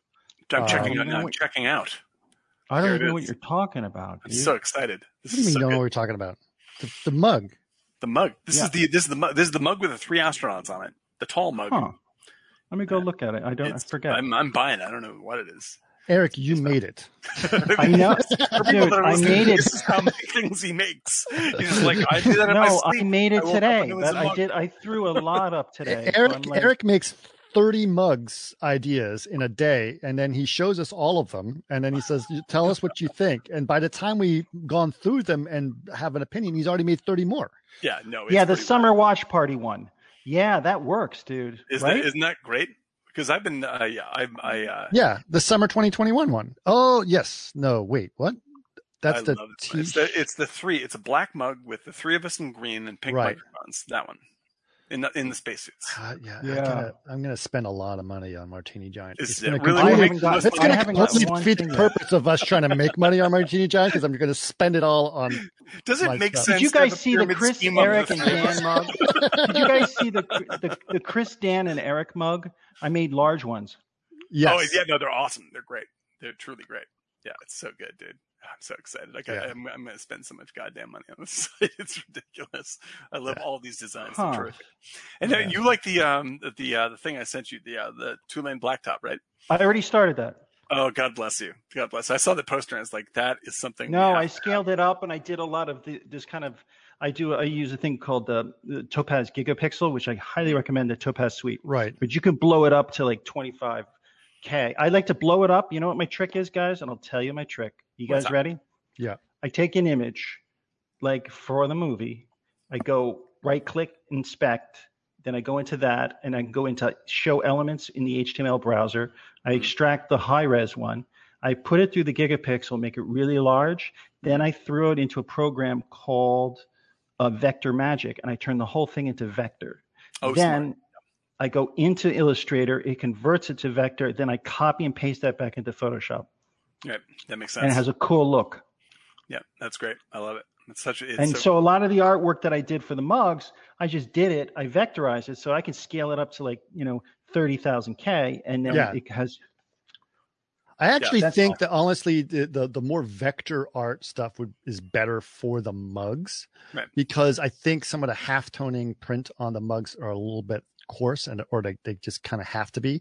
So fine detail photography stuff on mugs can be a little splotchy. yeah. Yeah. Whereas like the vector stuff is super clean. The vector stuff will come out. Yeah. Yeah, yeah, for yeah. sure. Are we back? But We're you back. could you could Yeah, you we're could back. take your We've been back you could three take your photo and vectorize it, and with something like Vector Magic or even go image to vector in Illustrator, it's really clean. You can't tell. Right. Yeah, no, that's awesome. That's All right. Since we're back and we're talking about movies again, uh, or we can do uh, whatever, we can talk about these two movies as a combination or some of the things that are similar to them. We mentioned a few things like Queen, how the combination of these two movies is actually Zardoz, uh, you know, those types of things. Uh, uh, I think it's time we re- we should do another episode on Zardoz. we should do another one. Yeah, maybe Jesus will join us for this one. That's right. I think that's a good one. I think that's a good idea. Man, oh man, yeah. Like I, I think it certainly says that there is a there is a brand of sci-fi that has yet to make a return, and it is uh, it, it is the all in having fun sci-fi. Like I want more of that.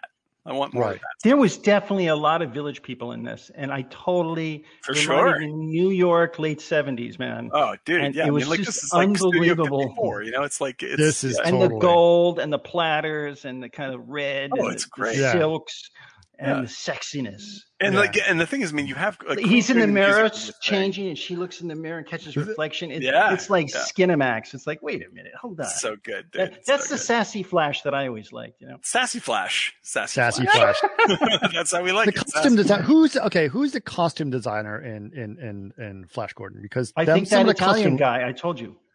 Yeah, because the, some of uh, it is like really good. Fla- let's see, Flash Gordon. Let's open this. I mean, it's a little, it's insane, but some of it is like kind of awesome. Yeah, because it uh, like it has it has this sort of um it remind it's it doesn't look exactly like, but it has the same ostentatiousness as Dracula, uh, Oldman's Right. Dracula, where it's just like jeepers creepers. You guys are just like you're just making a movie about clothes at some point. Like this Yeah. is a, this is a this is an entirely Well, the, wi- the, the women look like you know showgirls, Vegas showgirls. Oh, right? yeah, Like, exactly. that's- absolutely. so good, dude, so good. Okay, so I'm I'm I'm skimming through it. They right won now. best costumes. Did they? it did. Oh, magnificent.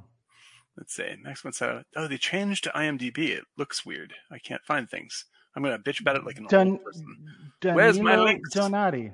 He was the t- uh, production designer, the guy that I was telling you about, uh, Fellini's guy. Oh, there you go. Yeah, the He production designed the costumes and sets. Uh, yeah, all makes Oh, he did both. Okay. Yeah. Yeah, that's Yeah. really something. Yeah, what a what a fucking and magni- yeah, everything about this movie is like like that that that's sort of like you know nobody's nobody said no, and in oh the best Oh my God. way. Oh my God. What do you got? Guess who beat out Donali, Donalio Donati for nominated for Best Costume Design in 1980, but he was beaten out by Jean Pierre Dorléac for Somewhere in Time. No kidding. Oh No kidding, man. no! Really? Yep. So Yeah, I'll send somewhere it to in you Ti- guys. somewhere in time, beat out Flash Gordon. No, Ah, no he just beat them. disrespect to somewhere in time, but that was a Uh, mistake. uh, you lost. Uh, Jane looks time. good with the parasol. I'll- That's the I'll- Saturn I'm on Awards, though. That's Saturn Awards. Not Okay. that is not. Okay. That is not. Okay. All right. That is Sorry. not. still, that's pretty incredible. Excalibur one. the Oh, I love. Excalibur. Yeah, there you We have- go. That's another one we should do. Also by the director of Zardoz. I'm just going to throw that out there. All right, I'm sorry. I got the Saturn Awards, which is I don't know. Now, so I don't know where these are. Basically, the science fiction media. Yeah, Yeah. They're still they've been going and they're still going. Um, and uh, and uh, Period it- pieces always win on costume design. It's ridiculous. yeah, that's that's lazy voting. That's Right? just lazy voting. I mean, come on. Tron wasn't even nominated for costume design, and that And was it looks fucking great. fantastic. Yeah, it looks great. And the Yeah. thing is, like, I think what's wonderful is that Tron, like, I feel like we've been, like, we've been a part of a lot of these kinds of movies where it's just like the later appreciated movies. Tron, the sequel to Tron that we worked on, is now seen by younger generations as a classic, like stone cold. I see it all the time on Right. Twitter. Like that's like that is like this design classic, brilliant music, incredible look. Right. You know, and they they look at it the same way that we look at the original Tron. Like, yeah, it's got flaws, but who cares? Yeah. it's Tron.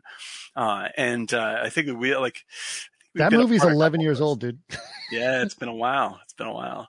But yeah, this uh, this this come on back movies, man. That's Mhm. that's the, those are the best ones. It's just like Zodiac bombed when Zodiac came out, but now Zodiac is is often talked about as Fincher's one of Fincher's best movies. It's really good.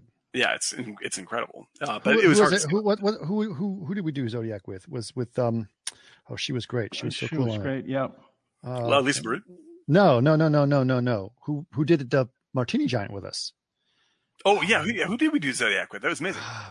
yeah, I forgot. I'm embarrassed to say I can't remember. Yeah. Shoot, that, that's a great one. That is truly, truly. That was a Uh, but anyway, so so we had uh th- that was yes, there are films out there that I think it, it was interesting because I was like, I was really looking forward to seeing Highlander announced, and I was like, eh.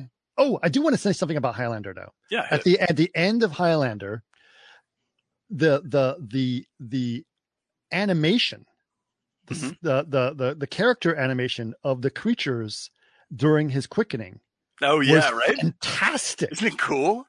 Oh, I was like because I was really expecting this this this stupid ass light shows lightning crap that they do, but no, they did it with these. This it looked like it was such a cool look. Yeah, I mean it's that in the same. It's in the same ballpark as Raiders of the Lost Ark, and uh, and no, uh, no, no, no, it wasn't because the it, the the the style of the drawing of the characters was like comic book. It looked Right. like a comic book, right? right. And it right. was really great. Like at the Yeah. same time, I was I was like, oh, this is kind of cool, Yeah, it's just neat. It's just neat. right? Like, yeah, like it- just let let it be neat. And I did. and I I- actually forgot how great the opening sequence was too, mixing the comics. Oh yeah, it's uh, like there's so much so much fucking fun in I this. thing. forgot about that. I was Yeah. like, that's actually pretty good. It- yeah like I, totally- I, I i like i think that you know to to wrap it into our space sweepers discussion like the next highlander comes from the space sweepers on like that's where Right. you should look for uh material Yeah. like this um because like studios are That's not actually a great idea. make this yeah like don't like like this is the stuff that you should trade around on twitter in the moment you see it like I, like Right. we tweeted about space sweepers i don't know how many people actually ended up seeing that movie but it was totally awesome and like this is the the kind of like n- the the nerd of mouth about it is the way that it really moves forward. the thing that's hard now i think you know we could we could talk about space sweepers all the time and even everyone who's listening to this podcast or, or whatever they can go those guys really liked it right but Right. it actually takes a huge amount of energy to watch it or to Yeah. make the decision to watch it right Right. because that's the way that, that things are right now right Well, this, For instance, like I'm going to watch the Tomorrow War. I will default. It's like yes, I'm I'm going to be you know kind of tired. Yes, I'll but for example, I've. I've told you guys many many times, many many times, how awesome that the series or the the mini series of um um uh uh um not forgiven. Oh crap, what's it called? Uh, would me uh, would uh, would um oh crap. I, I forgot what it is. But anyway but it was a show on prime that i keep telling you guys about. And then he says well yeah that sounds great but you'll never watch it i know you won't watch it because there's so much other crap that you have to get through to get to it right yeah, you know, it's like a stack of books on your bedside table. It's like right but if you're like let's go to the movies what should we Right. watch oh here's five choices or whatever we'll watch this one because that's what everyone's been talking about that's much easier to make that decision as Sure. opposed to i'm going to the movies you can watch whatever exists in the movie industry yeah, exactly. you know it's a Right. harder choice to make you're going Right. to go uh Maybe I'll just watch Seinfeld instead. You know. Yeah, exactly, exactly. Yeah, no, I, I think that that the the the model that uh, the the larger companies lean on is uh, disaffected boredom. just like Right. I don't want the stress of starting something that I'm not going to finish. I don't Right. want to have to make a decision about something. I just want to just fucking put something on, put something on. Oh, it You was called Forever. That's what it was called. Now I remember. Yeah, forever. And uh, and like if I haven't heard about it, or if it sounds like it's going to be difficult, Right. or whatever it is, like I'm as guilty as anybody. I'll be like, just like, uh, put on Frasier. It's fine. Just watch Frasier. Right. Chris, Yeah, I want you to I'll- I'll know that challenge I, anyone every, who's listened. I will, I will challenge anyone who's listening to this podcast or who's on the Twitch or whatever. If they watch Space Sweeper, say I saw it because you guys recommended it, and here you go. Like, I bet you no one does it. Go for it. Go for it. I bet you no one does it. I think we got to start giving some incentive for that. Is there something we is there a discount that we can give them or a sketch we can send them? like Yeah. get, get people on board this kind of thing. I think that's it. Because like there's there's loads of uh like think like Space Sweepers is one of them. The movie that I really liked uh that uh was it, it's serious and it's uh and it's sort of um uh traditional uh but I but it's indie and strange is Prospect. Um, Oh yeah, which I, which I really really liked. It's a great little indie sci-fi picture um, with uh, what's his name from Mandalorian, Mhm. and uh, and it's like it's got like a lot of familiarness that has sort of an outland kind of feel to a lot of its design, but then it gets very strange in certain areas in really experimental areas, and you're just not going to see like that would never have hit, hit theaters in a million years, you know. And so like that's that's the kind of stuff that we want to try to uh, collect and do shows on and stuff like that. So send us and tweet us stuff about that, you know, because like right. like we the we don't want to like at some point yes we'll probably do the all the marvel movies episode Right. What? someday we'll sit down and talk about I it. I don't know. any- I, I don't know about I haven't that. seen any of those, and I'll tell you that's. I'd rather get cathetered, honestly. there's a few good ones there's a couple of great marvel films There are a couple of good Yeah. Marvel films. I'm not going to deny that, but just forcing me to watch all of them is just a how many pain in the are there now there's like what I don't know. And some people have watched them all in, in chronological order or whatever yeah hell. i don't know man that's that's a, I just that's a can't do ask. that shit. that's a big ass well, what I was gonna would say is, Chris, that pretty much when you tell me to see something, I see it. Really? Um, I do, but sometimes you just tell me and I write it on a piece of paper. I'm sketching and I can't find the name, and then I come back a week later. I'm like, "What was the name of it?" And everyone's like, "What were you talking about?" I don't know. What's the... so? I I pretty much have seen Columbus. Everything you suggested, I've watched. oh, Columbus. Columbus is good, right? yeah I i've not seen it. it yet i feel yeah you no, loved I, it.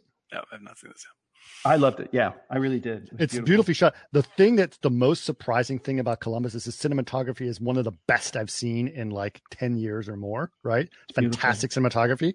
Same cinematography from the person who did Green Lantern or or uh, uh, or uh, uh, Teenage Mutant Ninja Turtles. I was like, who That's the, crazy. What the, what that's totally insane. Not Yeah, hey, man, some- sometimes jobs are jobs. You know that they, they were shooting that one. and They're just like, I finally Yeah. get to make a movie now. I Right. get to photograph something and do it well, do it well, and be inventive, as opposed to Yeah. you know, making you know uh, Teenage Mutant Ninja Turtles for Michael Bay, which Yeah. I'm just gonna say probably limits your palette. I'm Yep. just gonna go on a go on a limb there. I'd say there's probably only so many ways they will allow you to shoot Teenage Mutant Ninja Turtles. Well, Eric, I would I would urge you to watch at least the first three episodes of Forever. See There if we you can go. do that. See if you can do that. Um, and then hey, and then and then and then if you don't want to watch the rest of it, I'll understand. where is that found? Amazon. It's an Amazon Prime uh, original f- series, and it's got uh, uh, Maya Rudolph, uh, uh, Kathleen Kerner, uh, and uh, uh, I what's l- his, what's the guy's name from Portlandia? Um, Oh, I like, I like him. yeah, Love it's it it is Armisen. it it Fred goes Armisen. it, Fred Armisen. So it, it starts off as a it's like this is a goofy little comedy, and then it goes into complete like existential play. Like, and I'm All right, not I'm gonna yeah. watch. I'll start it tonight. okay. Watch at That least is my. three. By the way, nobody has commented on something What? in my environment as I did this. I put gels over my thing. Yeah, be no, no, like- yeah, yeah. Oh, we I did know, comment on this last green. week. No, for Flash Gordon, I did yellow and red. Oh, Ah, Oh, yeah. dun. but looks, it looks green from here. It looks green here. Yeah, the yellow looks green. The yellow looks green. Yeah, yeah. That's It what looks like you, it looks like you got green spell going on. Basically, is what it looks yeah, like. it's a, yeah, except which is very appropriate for uh, Flash Gordon. It's very true. Yeah. I love it. We'll get there. We'll get there in time. This, Uh, this, this is Eric Sheely's Flash Gordon. yeah. It's Ah! We go. All right. I do want to uh, do. Uh, yes, Dave 3D said uh, "nerd of mouth" is a very quotable thing. Uh, Thank you. Thank you, Dave. yeah. Well, Anthony's saying Space Sweepers is on his Netflix list, but it's got a lot of company. I know. I know. That's the problem, right? Uh, okay. And then on top of that, you have a lot of other streaming platforms that you also have also have their own lists, right? So you're like, oh, Not to mention Steven Soderbergh makes a movie every four hours, so I have up with that shit. Yep. Jesus. yep. and just put another one out. Uh, s- what? So the one I wanted to talk a little bit about some some uh, movie suggestions. So when we came up with a bunch of ideas of movies, we had a couple of other ones that came out. This one came out on top for this week. Uh, but I want to go over this with our uh, Twitch audience and see which ones of these you think would also be fun to do. We did obviously Highlander and uh, Flash Gordon for today. Um, I wanted to do uh, my my uh, my Antifa uh, movie, which is going to be The Boys from Brazil. Oh yeah, there you go.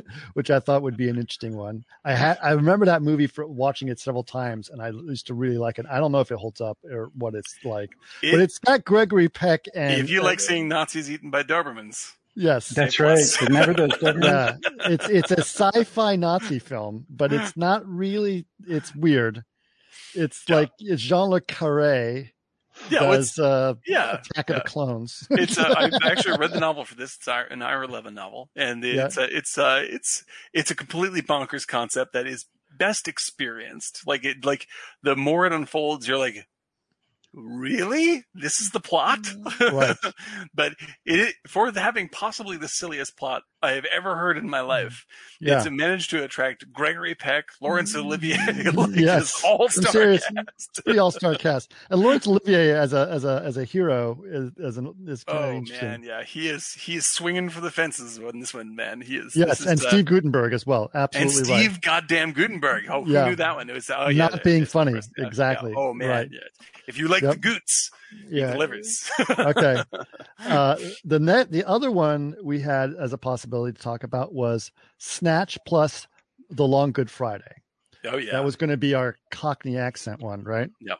Yeah. If people haven't seen The Long Good Friday, that is a really good crime movie with Bob Hoskins. And And what Helen year did it come out? I want to say 83, 83? 83, somewhere in there. No, I'm, right. not, I'm not totally sure. We have to do a Tom Ford movie thing too at one point. Uh, Tom oh Ford's yeah, great. Tom Ford like is Tom Ford, yeah, yeah, for sure. absolutely. For sure. And then Uh, the the next one on our list was, uh, and I like kind of like this one because they sound good together. On top of the fact that I think they'd be an interesting pairing, Badlands and Buffalo '66. Mwah. Yes. Mhm. I like this. I- I like I the flavor there. Like I actually feel like I want to watch Badlands. Like like that Oh, seems I like that feels like the right. You know, when you're looking at it on on a menu, hmm, we're gonna have ooh Badlands. Badlands. Yes. I haven't had I, feel, I Badlands. in a haven't while. Badlands in a while. that sounds really good right now. Yeah. Here's a question for you guys. Have you guys seen Operation Finale with Ben Kingsley? No, I have No. not. I like it. Boys Yeah. of the Brazil. Boys of Brazil remind No, me I'm of. into it. Oh, really? King, Kingsley's great. Yeah. Kingsley's never, He plays never bad. Kingsley plays Eichmann. Okay. Oh, nice. That's wow. That's wild. you know, Sure. in an apartment in uh, Brazil, hiding out, Oh, and then the Mossad comes to get him, and it's based on a true story, and it's really Yeah. interesting. Wow, It's all factual. huh. That reminds me a little bit. Interesting. bit. Should we uh, make that as a pairing with the boys from Brazil? That's an interesting one. Sure. Maybe. Maybe. What do you think? Yeah, I'm up for anything. Well, what was it called? Operation Finale. It sounds like it might be a really good movie, which I would not so much say Boys from Brazil is. Okay. but Okay. yeah, if uh, if you're looking for that uh, for the Nazi double feature, All right. I'm, Nazis uh, get theirs. That's, that's Operation good- Nine was great. Okay, Dave 3D agrees with that one. Okay, or maybe we He should does? just yes, he does. Yep, he's and then the, the, the last Finally, he agrees with me. God. you and Dave 3D always at each other's finally, throats. finally, and then the next one it was High Fidelity and Grosse Pointe Blank, which is That's uh, a natural. That's those a are natural. Those are 80s uh uh 80s uh movie nostalgia movies that were done in the late 90s early 2000s I I also want. I was thinking I for because it's summertime. I would also like to throw out there. We should do like a baseball movie double feature. Uh, What's the natural? The Natural and Uh, Money and Moneyball, two Money- opposite ends of the spectrum. okay because the, na- And the natural was like, "Buh." Slow like down, the- Chris. Don't don't calm We're down, good. Chris. Let's- okay, I no, no, no, okay, I got one. I got one. This one makes even more Sometimes sense. Americana just makes me go, makes me, you know, it's like, it's okay, like I'll, I'll, I'll, too I'll sweet. replace. I'll replace the natural. It's got Wilford Brimley though. Come on, the uh, it's the. I'll replace the natural. I'll I'll take that out and I'll put in Eight Men Out with John Cusack. okay, Uh, John Sayles, great film about the White Sox. Uh, uh, uh, What do you call it? Scandal.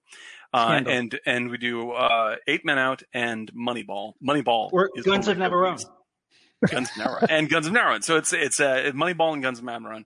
It's a double feature about I don't know a couple of awesome movies. okay. All right. So, so here are here are the suggestions, and everyone who's on Twitch right now, like, go ahead and you want your suggestions based on these recommendations. Um, Boys from Brazil plus or and or uh, Operation, Operation Finale. Finale. Okay. Uh, Snatch plus the Long Good uh, the Long Good Friday. Mhm. Bad Ah. Badlands plus Cockney. Buffalo sixty six. Love it. Shift your High card. Fidelity plus Grosse Pointe Blank. Eight Man Out plus Moneyball. There you go. That's which good, that's which one which one if you guys you know let us know which one you guys uh uh want to see. Oh okay. So here we go. Anthony There you wants go. to see He's in for- Snatch and Long Goodbye. Uh, long Not Good Friday. Long Goodbye. Long Good Friday. Not the Long Goodbye. Yep. Yep. Different movie. Yep. So Long I'm, Good I'm, Friday, man. I'm gonna do uh do one for for this. Yeah, one. there's no one for Snatch. Yep. Okay. So that's Okay. that's leaning that direction. Yeah. Okay. Anybody else chip on in? Please feel free. Uh, snap? Oh my God. Okay. That, that, all right. So there we go. So Benny wants. Yeah, if uh, for I'm assuming that most folks have not seen Long Good Friday. Long Good Friday is should be much more famous. That that is a great, It's a great film. great, great crime film. That's one of the great English crime films. right. Remember, this is going to be for a uh, podcast, not a watch party. Not a watch party. Yeah. Two, And two. Uh, there it is. It's all All the time, for me. Oh, I hear Jason, you. we love you. I hear you, man. I hear you. Sometimes it's tough to decide. Yep. Well, Um, I, I I think uh, le- leaning towards uh, Snatch is never wrong. That movie is fucking hysterical, and especially Brad Pitt is like yeah, I, Brad Pitt. I- yeah, it's, it's I like love Brad just Pitt worth it. yeah. It's like it's like uh, Tom Cruise in in Tropic Thunder. Like when he Yes, comes on screen, like what the fuck It's just like, happened? What did I just see? Here it is. Yeah. yeah. Without doubt. oh Uh, yes, Operation Finale would pa- pair well with the debt. Yeah, that's uh, that's that's it. Yeah, yeah. Mossad, Okay. it's tough business, good stuff. I'm gonna put that in there then. And then Yeah, let's do that. uh, finale plus the debt. I'm going to take uh, this moment while people are thinking to recommend a couple of things that I have spotted on uh, HBO because HBO actually has possibly the greatest selection of older Yeah. movies on uh, HBO Max. Uh, and so I just want to point out Married to the Mob, which is hysterically funny, Oh, Very I've seen that so many times. Yep. uh, and the forgotten but incredibly awesome Reds by Warren Beatty. Yes. Oh yeah. uh, which is like that should be a world famous movie. That movie is terrific, four stars, amazing. Yep. And if I ever get to talk to Christopher Nolan, that's the first thing I'm asking.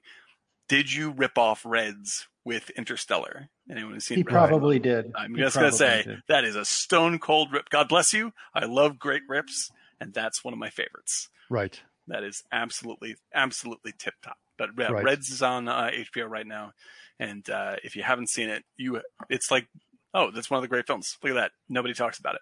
Right. Uh, absolutely. Okay, so the next thing I want to mention is that uh, we have uh, to get uh, another. Uh, next week, I will be out of town, unfortunately. Uh, so we will not have. We're going to taking a week off from uh, our Twitch, so no, no, no Martini No show, no. Sat- Yeah. no show next Saturday. But we do definitely want to do more shows. So let us know what you want to have in there. If you guys want to do a watch party with us, and we can throw that in there as well. A couple of suggestions have come up on watch parties. Um, by the way, do you guys enjoy the watch parties or the podcast? Which ones do you like the most? I kind of like both, actually. I, I'm I, I'm I obviously love doing um, uh, regular shows, but watch parties are for me hilarious because chat is chat It's is the on fire. joining in on the comedy. yes, the chat is absolutely. You guys deliver on the watch parties. yeah, like Uh, that's yeah. like it's it's uh, it's great to do. I love I love talking uh, the details of movies. Obviously, that's the background Right. of the show. But in terms of my raw enjoyment, like Yep. we are blessed with an incredibly funny chat line. And uh, it's always great to see you guys rocking and rolling. Uh, not to mention, like the last one we did, we did for Saturn Three with a naked Kirk uh, Kirk Douglas, and uh, and Eric was so inspired that he offered a um, uh, uh, made right there uh, special item in the store. Yes. While we were I made it- podcasting in the I was airport. at the I was at an airport in At the in airport. Boston. Mm-hmm. Designed a brand new piece of merch, and it was awesome. Absolutely awesome. Uh, well, that's awesome. So we do have a couple suggestions, and I would like to know which one is. You know, shout them out on the on the chat if you want them. Uh, Galaxy Quest, uh, Classic. Beastmaster, Robot Jox, and Otomo's Memories are all suggestions that came from last week on the chat. So let us know which one of these you think you'd like to have uh, as our watch party. I'm going to say if you pick Beastmaster, you're going to have to put up with an awful lot of me doing Rip Torn impressions. Just saying. Right. Whether that's a good thing or not, maybe you look forward to it. But Right. there's going to be a lot of them. Yep. What, was what did I see with Rip Torn in it recently? God, something. Rip Torn's greatest moment, outside of the time when he actually tried to murder someone on screen with a hammer because he was on drugs, is when he was in the Larry, uh, what's it show? The the Larry something show, the with uh, The Larry, uh, the Larry, Larry Sanders, Sanders show? show. Yeah. right? And he's leading a group uh, of uh, school kids through uh, the stage to show off, like, oh, this is how we make the show and all this kind of stuff. Mhm. And he's just like, he leads them in and he sees Larry getting this horrible, screaming, swearing fight with someone. Mhm. And he goes, well, you know, that's how that goes sometimes. Let's go to the uh, commissary and get some cheese and hors d'oeuvres. And he walks off and none of the kids follow whatsoever. And he comes back out and goes, I said, let's get some fucking cheese. Oh, that's what I saw. That's what Rip Torn was in recently. It's like, what the fuck? Uh, he's the coach in money in dodgeball. In dodgeball. You can dodge a wrench, you can dodge a, you can dodge a wrench, you can dodge a ball. You can dodge a ball. It's so Uh, the cars, uh, you know, the cars having coffee in cars. Oh yeah, with Seinfeld. yeah. He did one with um, uh, what's his name? Oh God, I've lost my mind. Um, you know, Beetlejuice and Thirty Rock. Alec Baldwin. Alec- Alec Alec Baldwin, Baldwin, and, and Alec Baldwin was saying, telling a Rip Torn story, and you could see it in the cars, getting cars and coffee thing. He was said that he was like hanging out with Rip Torn. He said Rip Torn was crazy, crazy Jerry, and Oh, he was like, he was talking to me once, and he's like, man, so I got in this, I was at a bar and I got in a fight with this guy, and I had a ring on, and I punched the guy in the mouth, and then we dragged out to the parking lot, and he punched me, and I punched him, and he's like, oh my. God, that was horrible. It's like, when was that? In like the 60s? He's like, no, last weekend. And Last week. oh yeah. Yeah. That's, that's about right. That's about right. Yeah. there. Yeah. Love- we love the Rip Torn. Really too much funny. fun. Too much fun. Yeah, I think that's, uh, he's passed now, right? Yes. yeah, I believe he is. Yeah, I believe uh, not too not too long ago. Yeah. Uh, that's a if uh, and if anyone wants dur- during one of these commercial breaks that we do, I'm going to tell the story for people who haven't heard it. When I got to have a steak dinner with Seymour Cassel. Uh, What? And I did, and it was amazing. It was uh, me, a fr- friend who knew him very well. Uh, he invited invited me to dinner with Seymour Cassel, and uh, yeah, it's it's a very Rip Tornish story. Okay. with some dirty pantomime. I'm gonna I'm gonna say that's in there too. But that's for that's to uh, get people to subscribe so you can hear what happens behind the ads. Story Uh, coming. Uh, uh, Fudi mentioned um, Blood of Heroes. is on Prime. That would would that be good for a watch party? Uh, that would be good for both, actually. Blood of Heroes is a surprisingly. Blood of Heroes would be a great pairing with, uh, say, uh, there's like sort of lesser known post apocalyptic movies. Yep. And uh, Blood of Heroes is actually a really great movie, and it's written by the guy who wrote Blade Runner and Unforgiven, and directed by him also, uh, with Rutger Hauer. So like that could go either way. It's also a really fun movie, and easily could be a watch party movie. Uh, so that is uh, that could, yeah David Peoples yeah that could go that could go either way I would say that's that's a good one either way great great low budget sci-fi Rutger Hauer Joan Chen totally awesome picture um, but it's almost worth talking about in detail because it's a surprisingly good little sort of post-apocalyptic sports movie if that makes any sense right uh, and uh, uh, yeah, much. I would definitely like to spread the word on. That. That's a great one. Dave, Dave 3D and I have watched that together many times. All right. So, since we were right. since we were young, that's a classic. All right, but I think I'm then I'm going to put that uh, into the not the watch party, but yeah, it's interesting. It's a that's okay. an interesting one. That's uh yeah, that's I think that's where they talk. That could have been a good pairing with Rollerball. It sounds like that's a good yeah exactly yeah like these weird sort of off the beaten path. God, I was re- I kind of really liked Rollerball. Having seen it again, I was like, that is I want to live in a world again where movies like that are possible. oh, I know, man. Well, the thing is, like, God bless I mean? Star Wars, but Star Wars destroyed that for 30 or 40 years. Well, like, exactly. Like, that yeah. was devastated. That was absolutely devastated. And like the, like, you have, you know, you occasionally have these little sparks of interesting movies, but they only happen in mid range stuff. And uh, I do want to note that, that, that Benny mentioned that she was building the, uh, the Star Destroyer uh, a Lego Star Destroyer, the giant Lego Star Destroyer. Oh yeah, right. right while right. listening to you talk about Star Wars uh, during our podcast uh, of uh, Empire Strikes Back. Uh, I thing. am a fanatic about talking. That's one of my. That's there's certain subjects that if you press play on me, will just automatically roll for two hours. So yeah. yes, be careful when you mention it. I'll just start talking. Mm-hmm. That's one of them. Mm-hmm. I, I, I've, I've, yeah, you've been through it many times. I've been through it many yeah. times. You've weathered that one many times. many many uh, times. Thank you. That's awesome. I'm, that's uh, that's uh, that's near and dear to my heart. My feelings on that on that picture. All right. oh man. All right. So Galaxy Quest, Beastmaster, uh, uh, Robot Jox, or memories as watch parties. And Gal- someone said the only one I've seen out of that list or haven't I've seen it is, is Galaxy Quest. But um, I I think Galaxy Quest would be fun. If you guys want to watch any of those or have any ideas, let me know. Or you know we can just go ahead, just pick one for you. But right on. Right any ideas there? Uh, I'm actually thinking about wrapping this up a little bit early. We normally do our, our how many hours is it coming, coming up on Fourth of July? So I think it's good. Yeah. To, yeah. Happy Fourth, everybody. Yeah. yeah. Happy, happy Fourth, and also happy belated birthday to our good friend Eric Sheely. Happy birthday. Yep. That was very nice of you. Yeah. Mm-hmm. The big three uh, six. Yes. Oh my God. What's it like being 40, guys? Woo, I'm nervous. So crazy. yeah, I, I don't want to think about it just yet. Oh, yeah. Anthony brings up a good point. We have to find a good watch party with Christopher Walken so that you can do a lot of Walken voices during the podcast. That's true. I that's say true. we do Next Stop Greenwich Village and True Romance. No, that's that's a good set. That's true really romance. Set. True yeah. romance. But he only has like one part of that movie. Uh, com- communion, Whitley Strieber's Communion with Christopher Walken. We could do that one as well. I think that might be on yeah. Prime. Or or uh, do the lines. Yeah, or or right. uh, uh, Alfie. I sometimes sometimes like to drop my car. I haven't done that voice in a while. I'm due back on planet Earth, Duane. I sometimes picture myself driving Alfie I can feel the flames. You're an artist, and I can the gasoline's blood. Sure, you understand as an artist. Thanks. How I feel.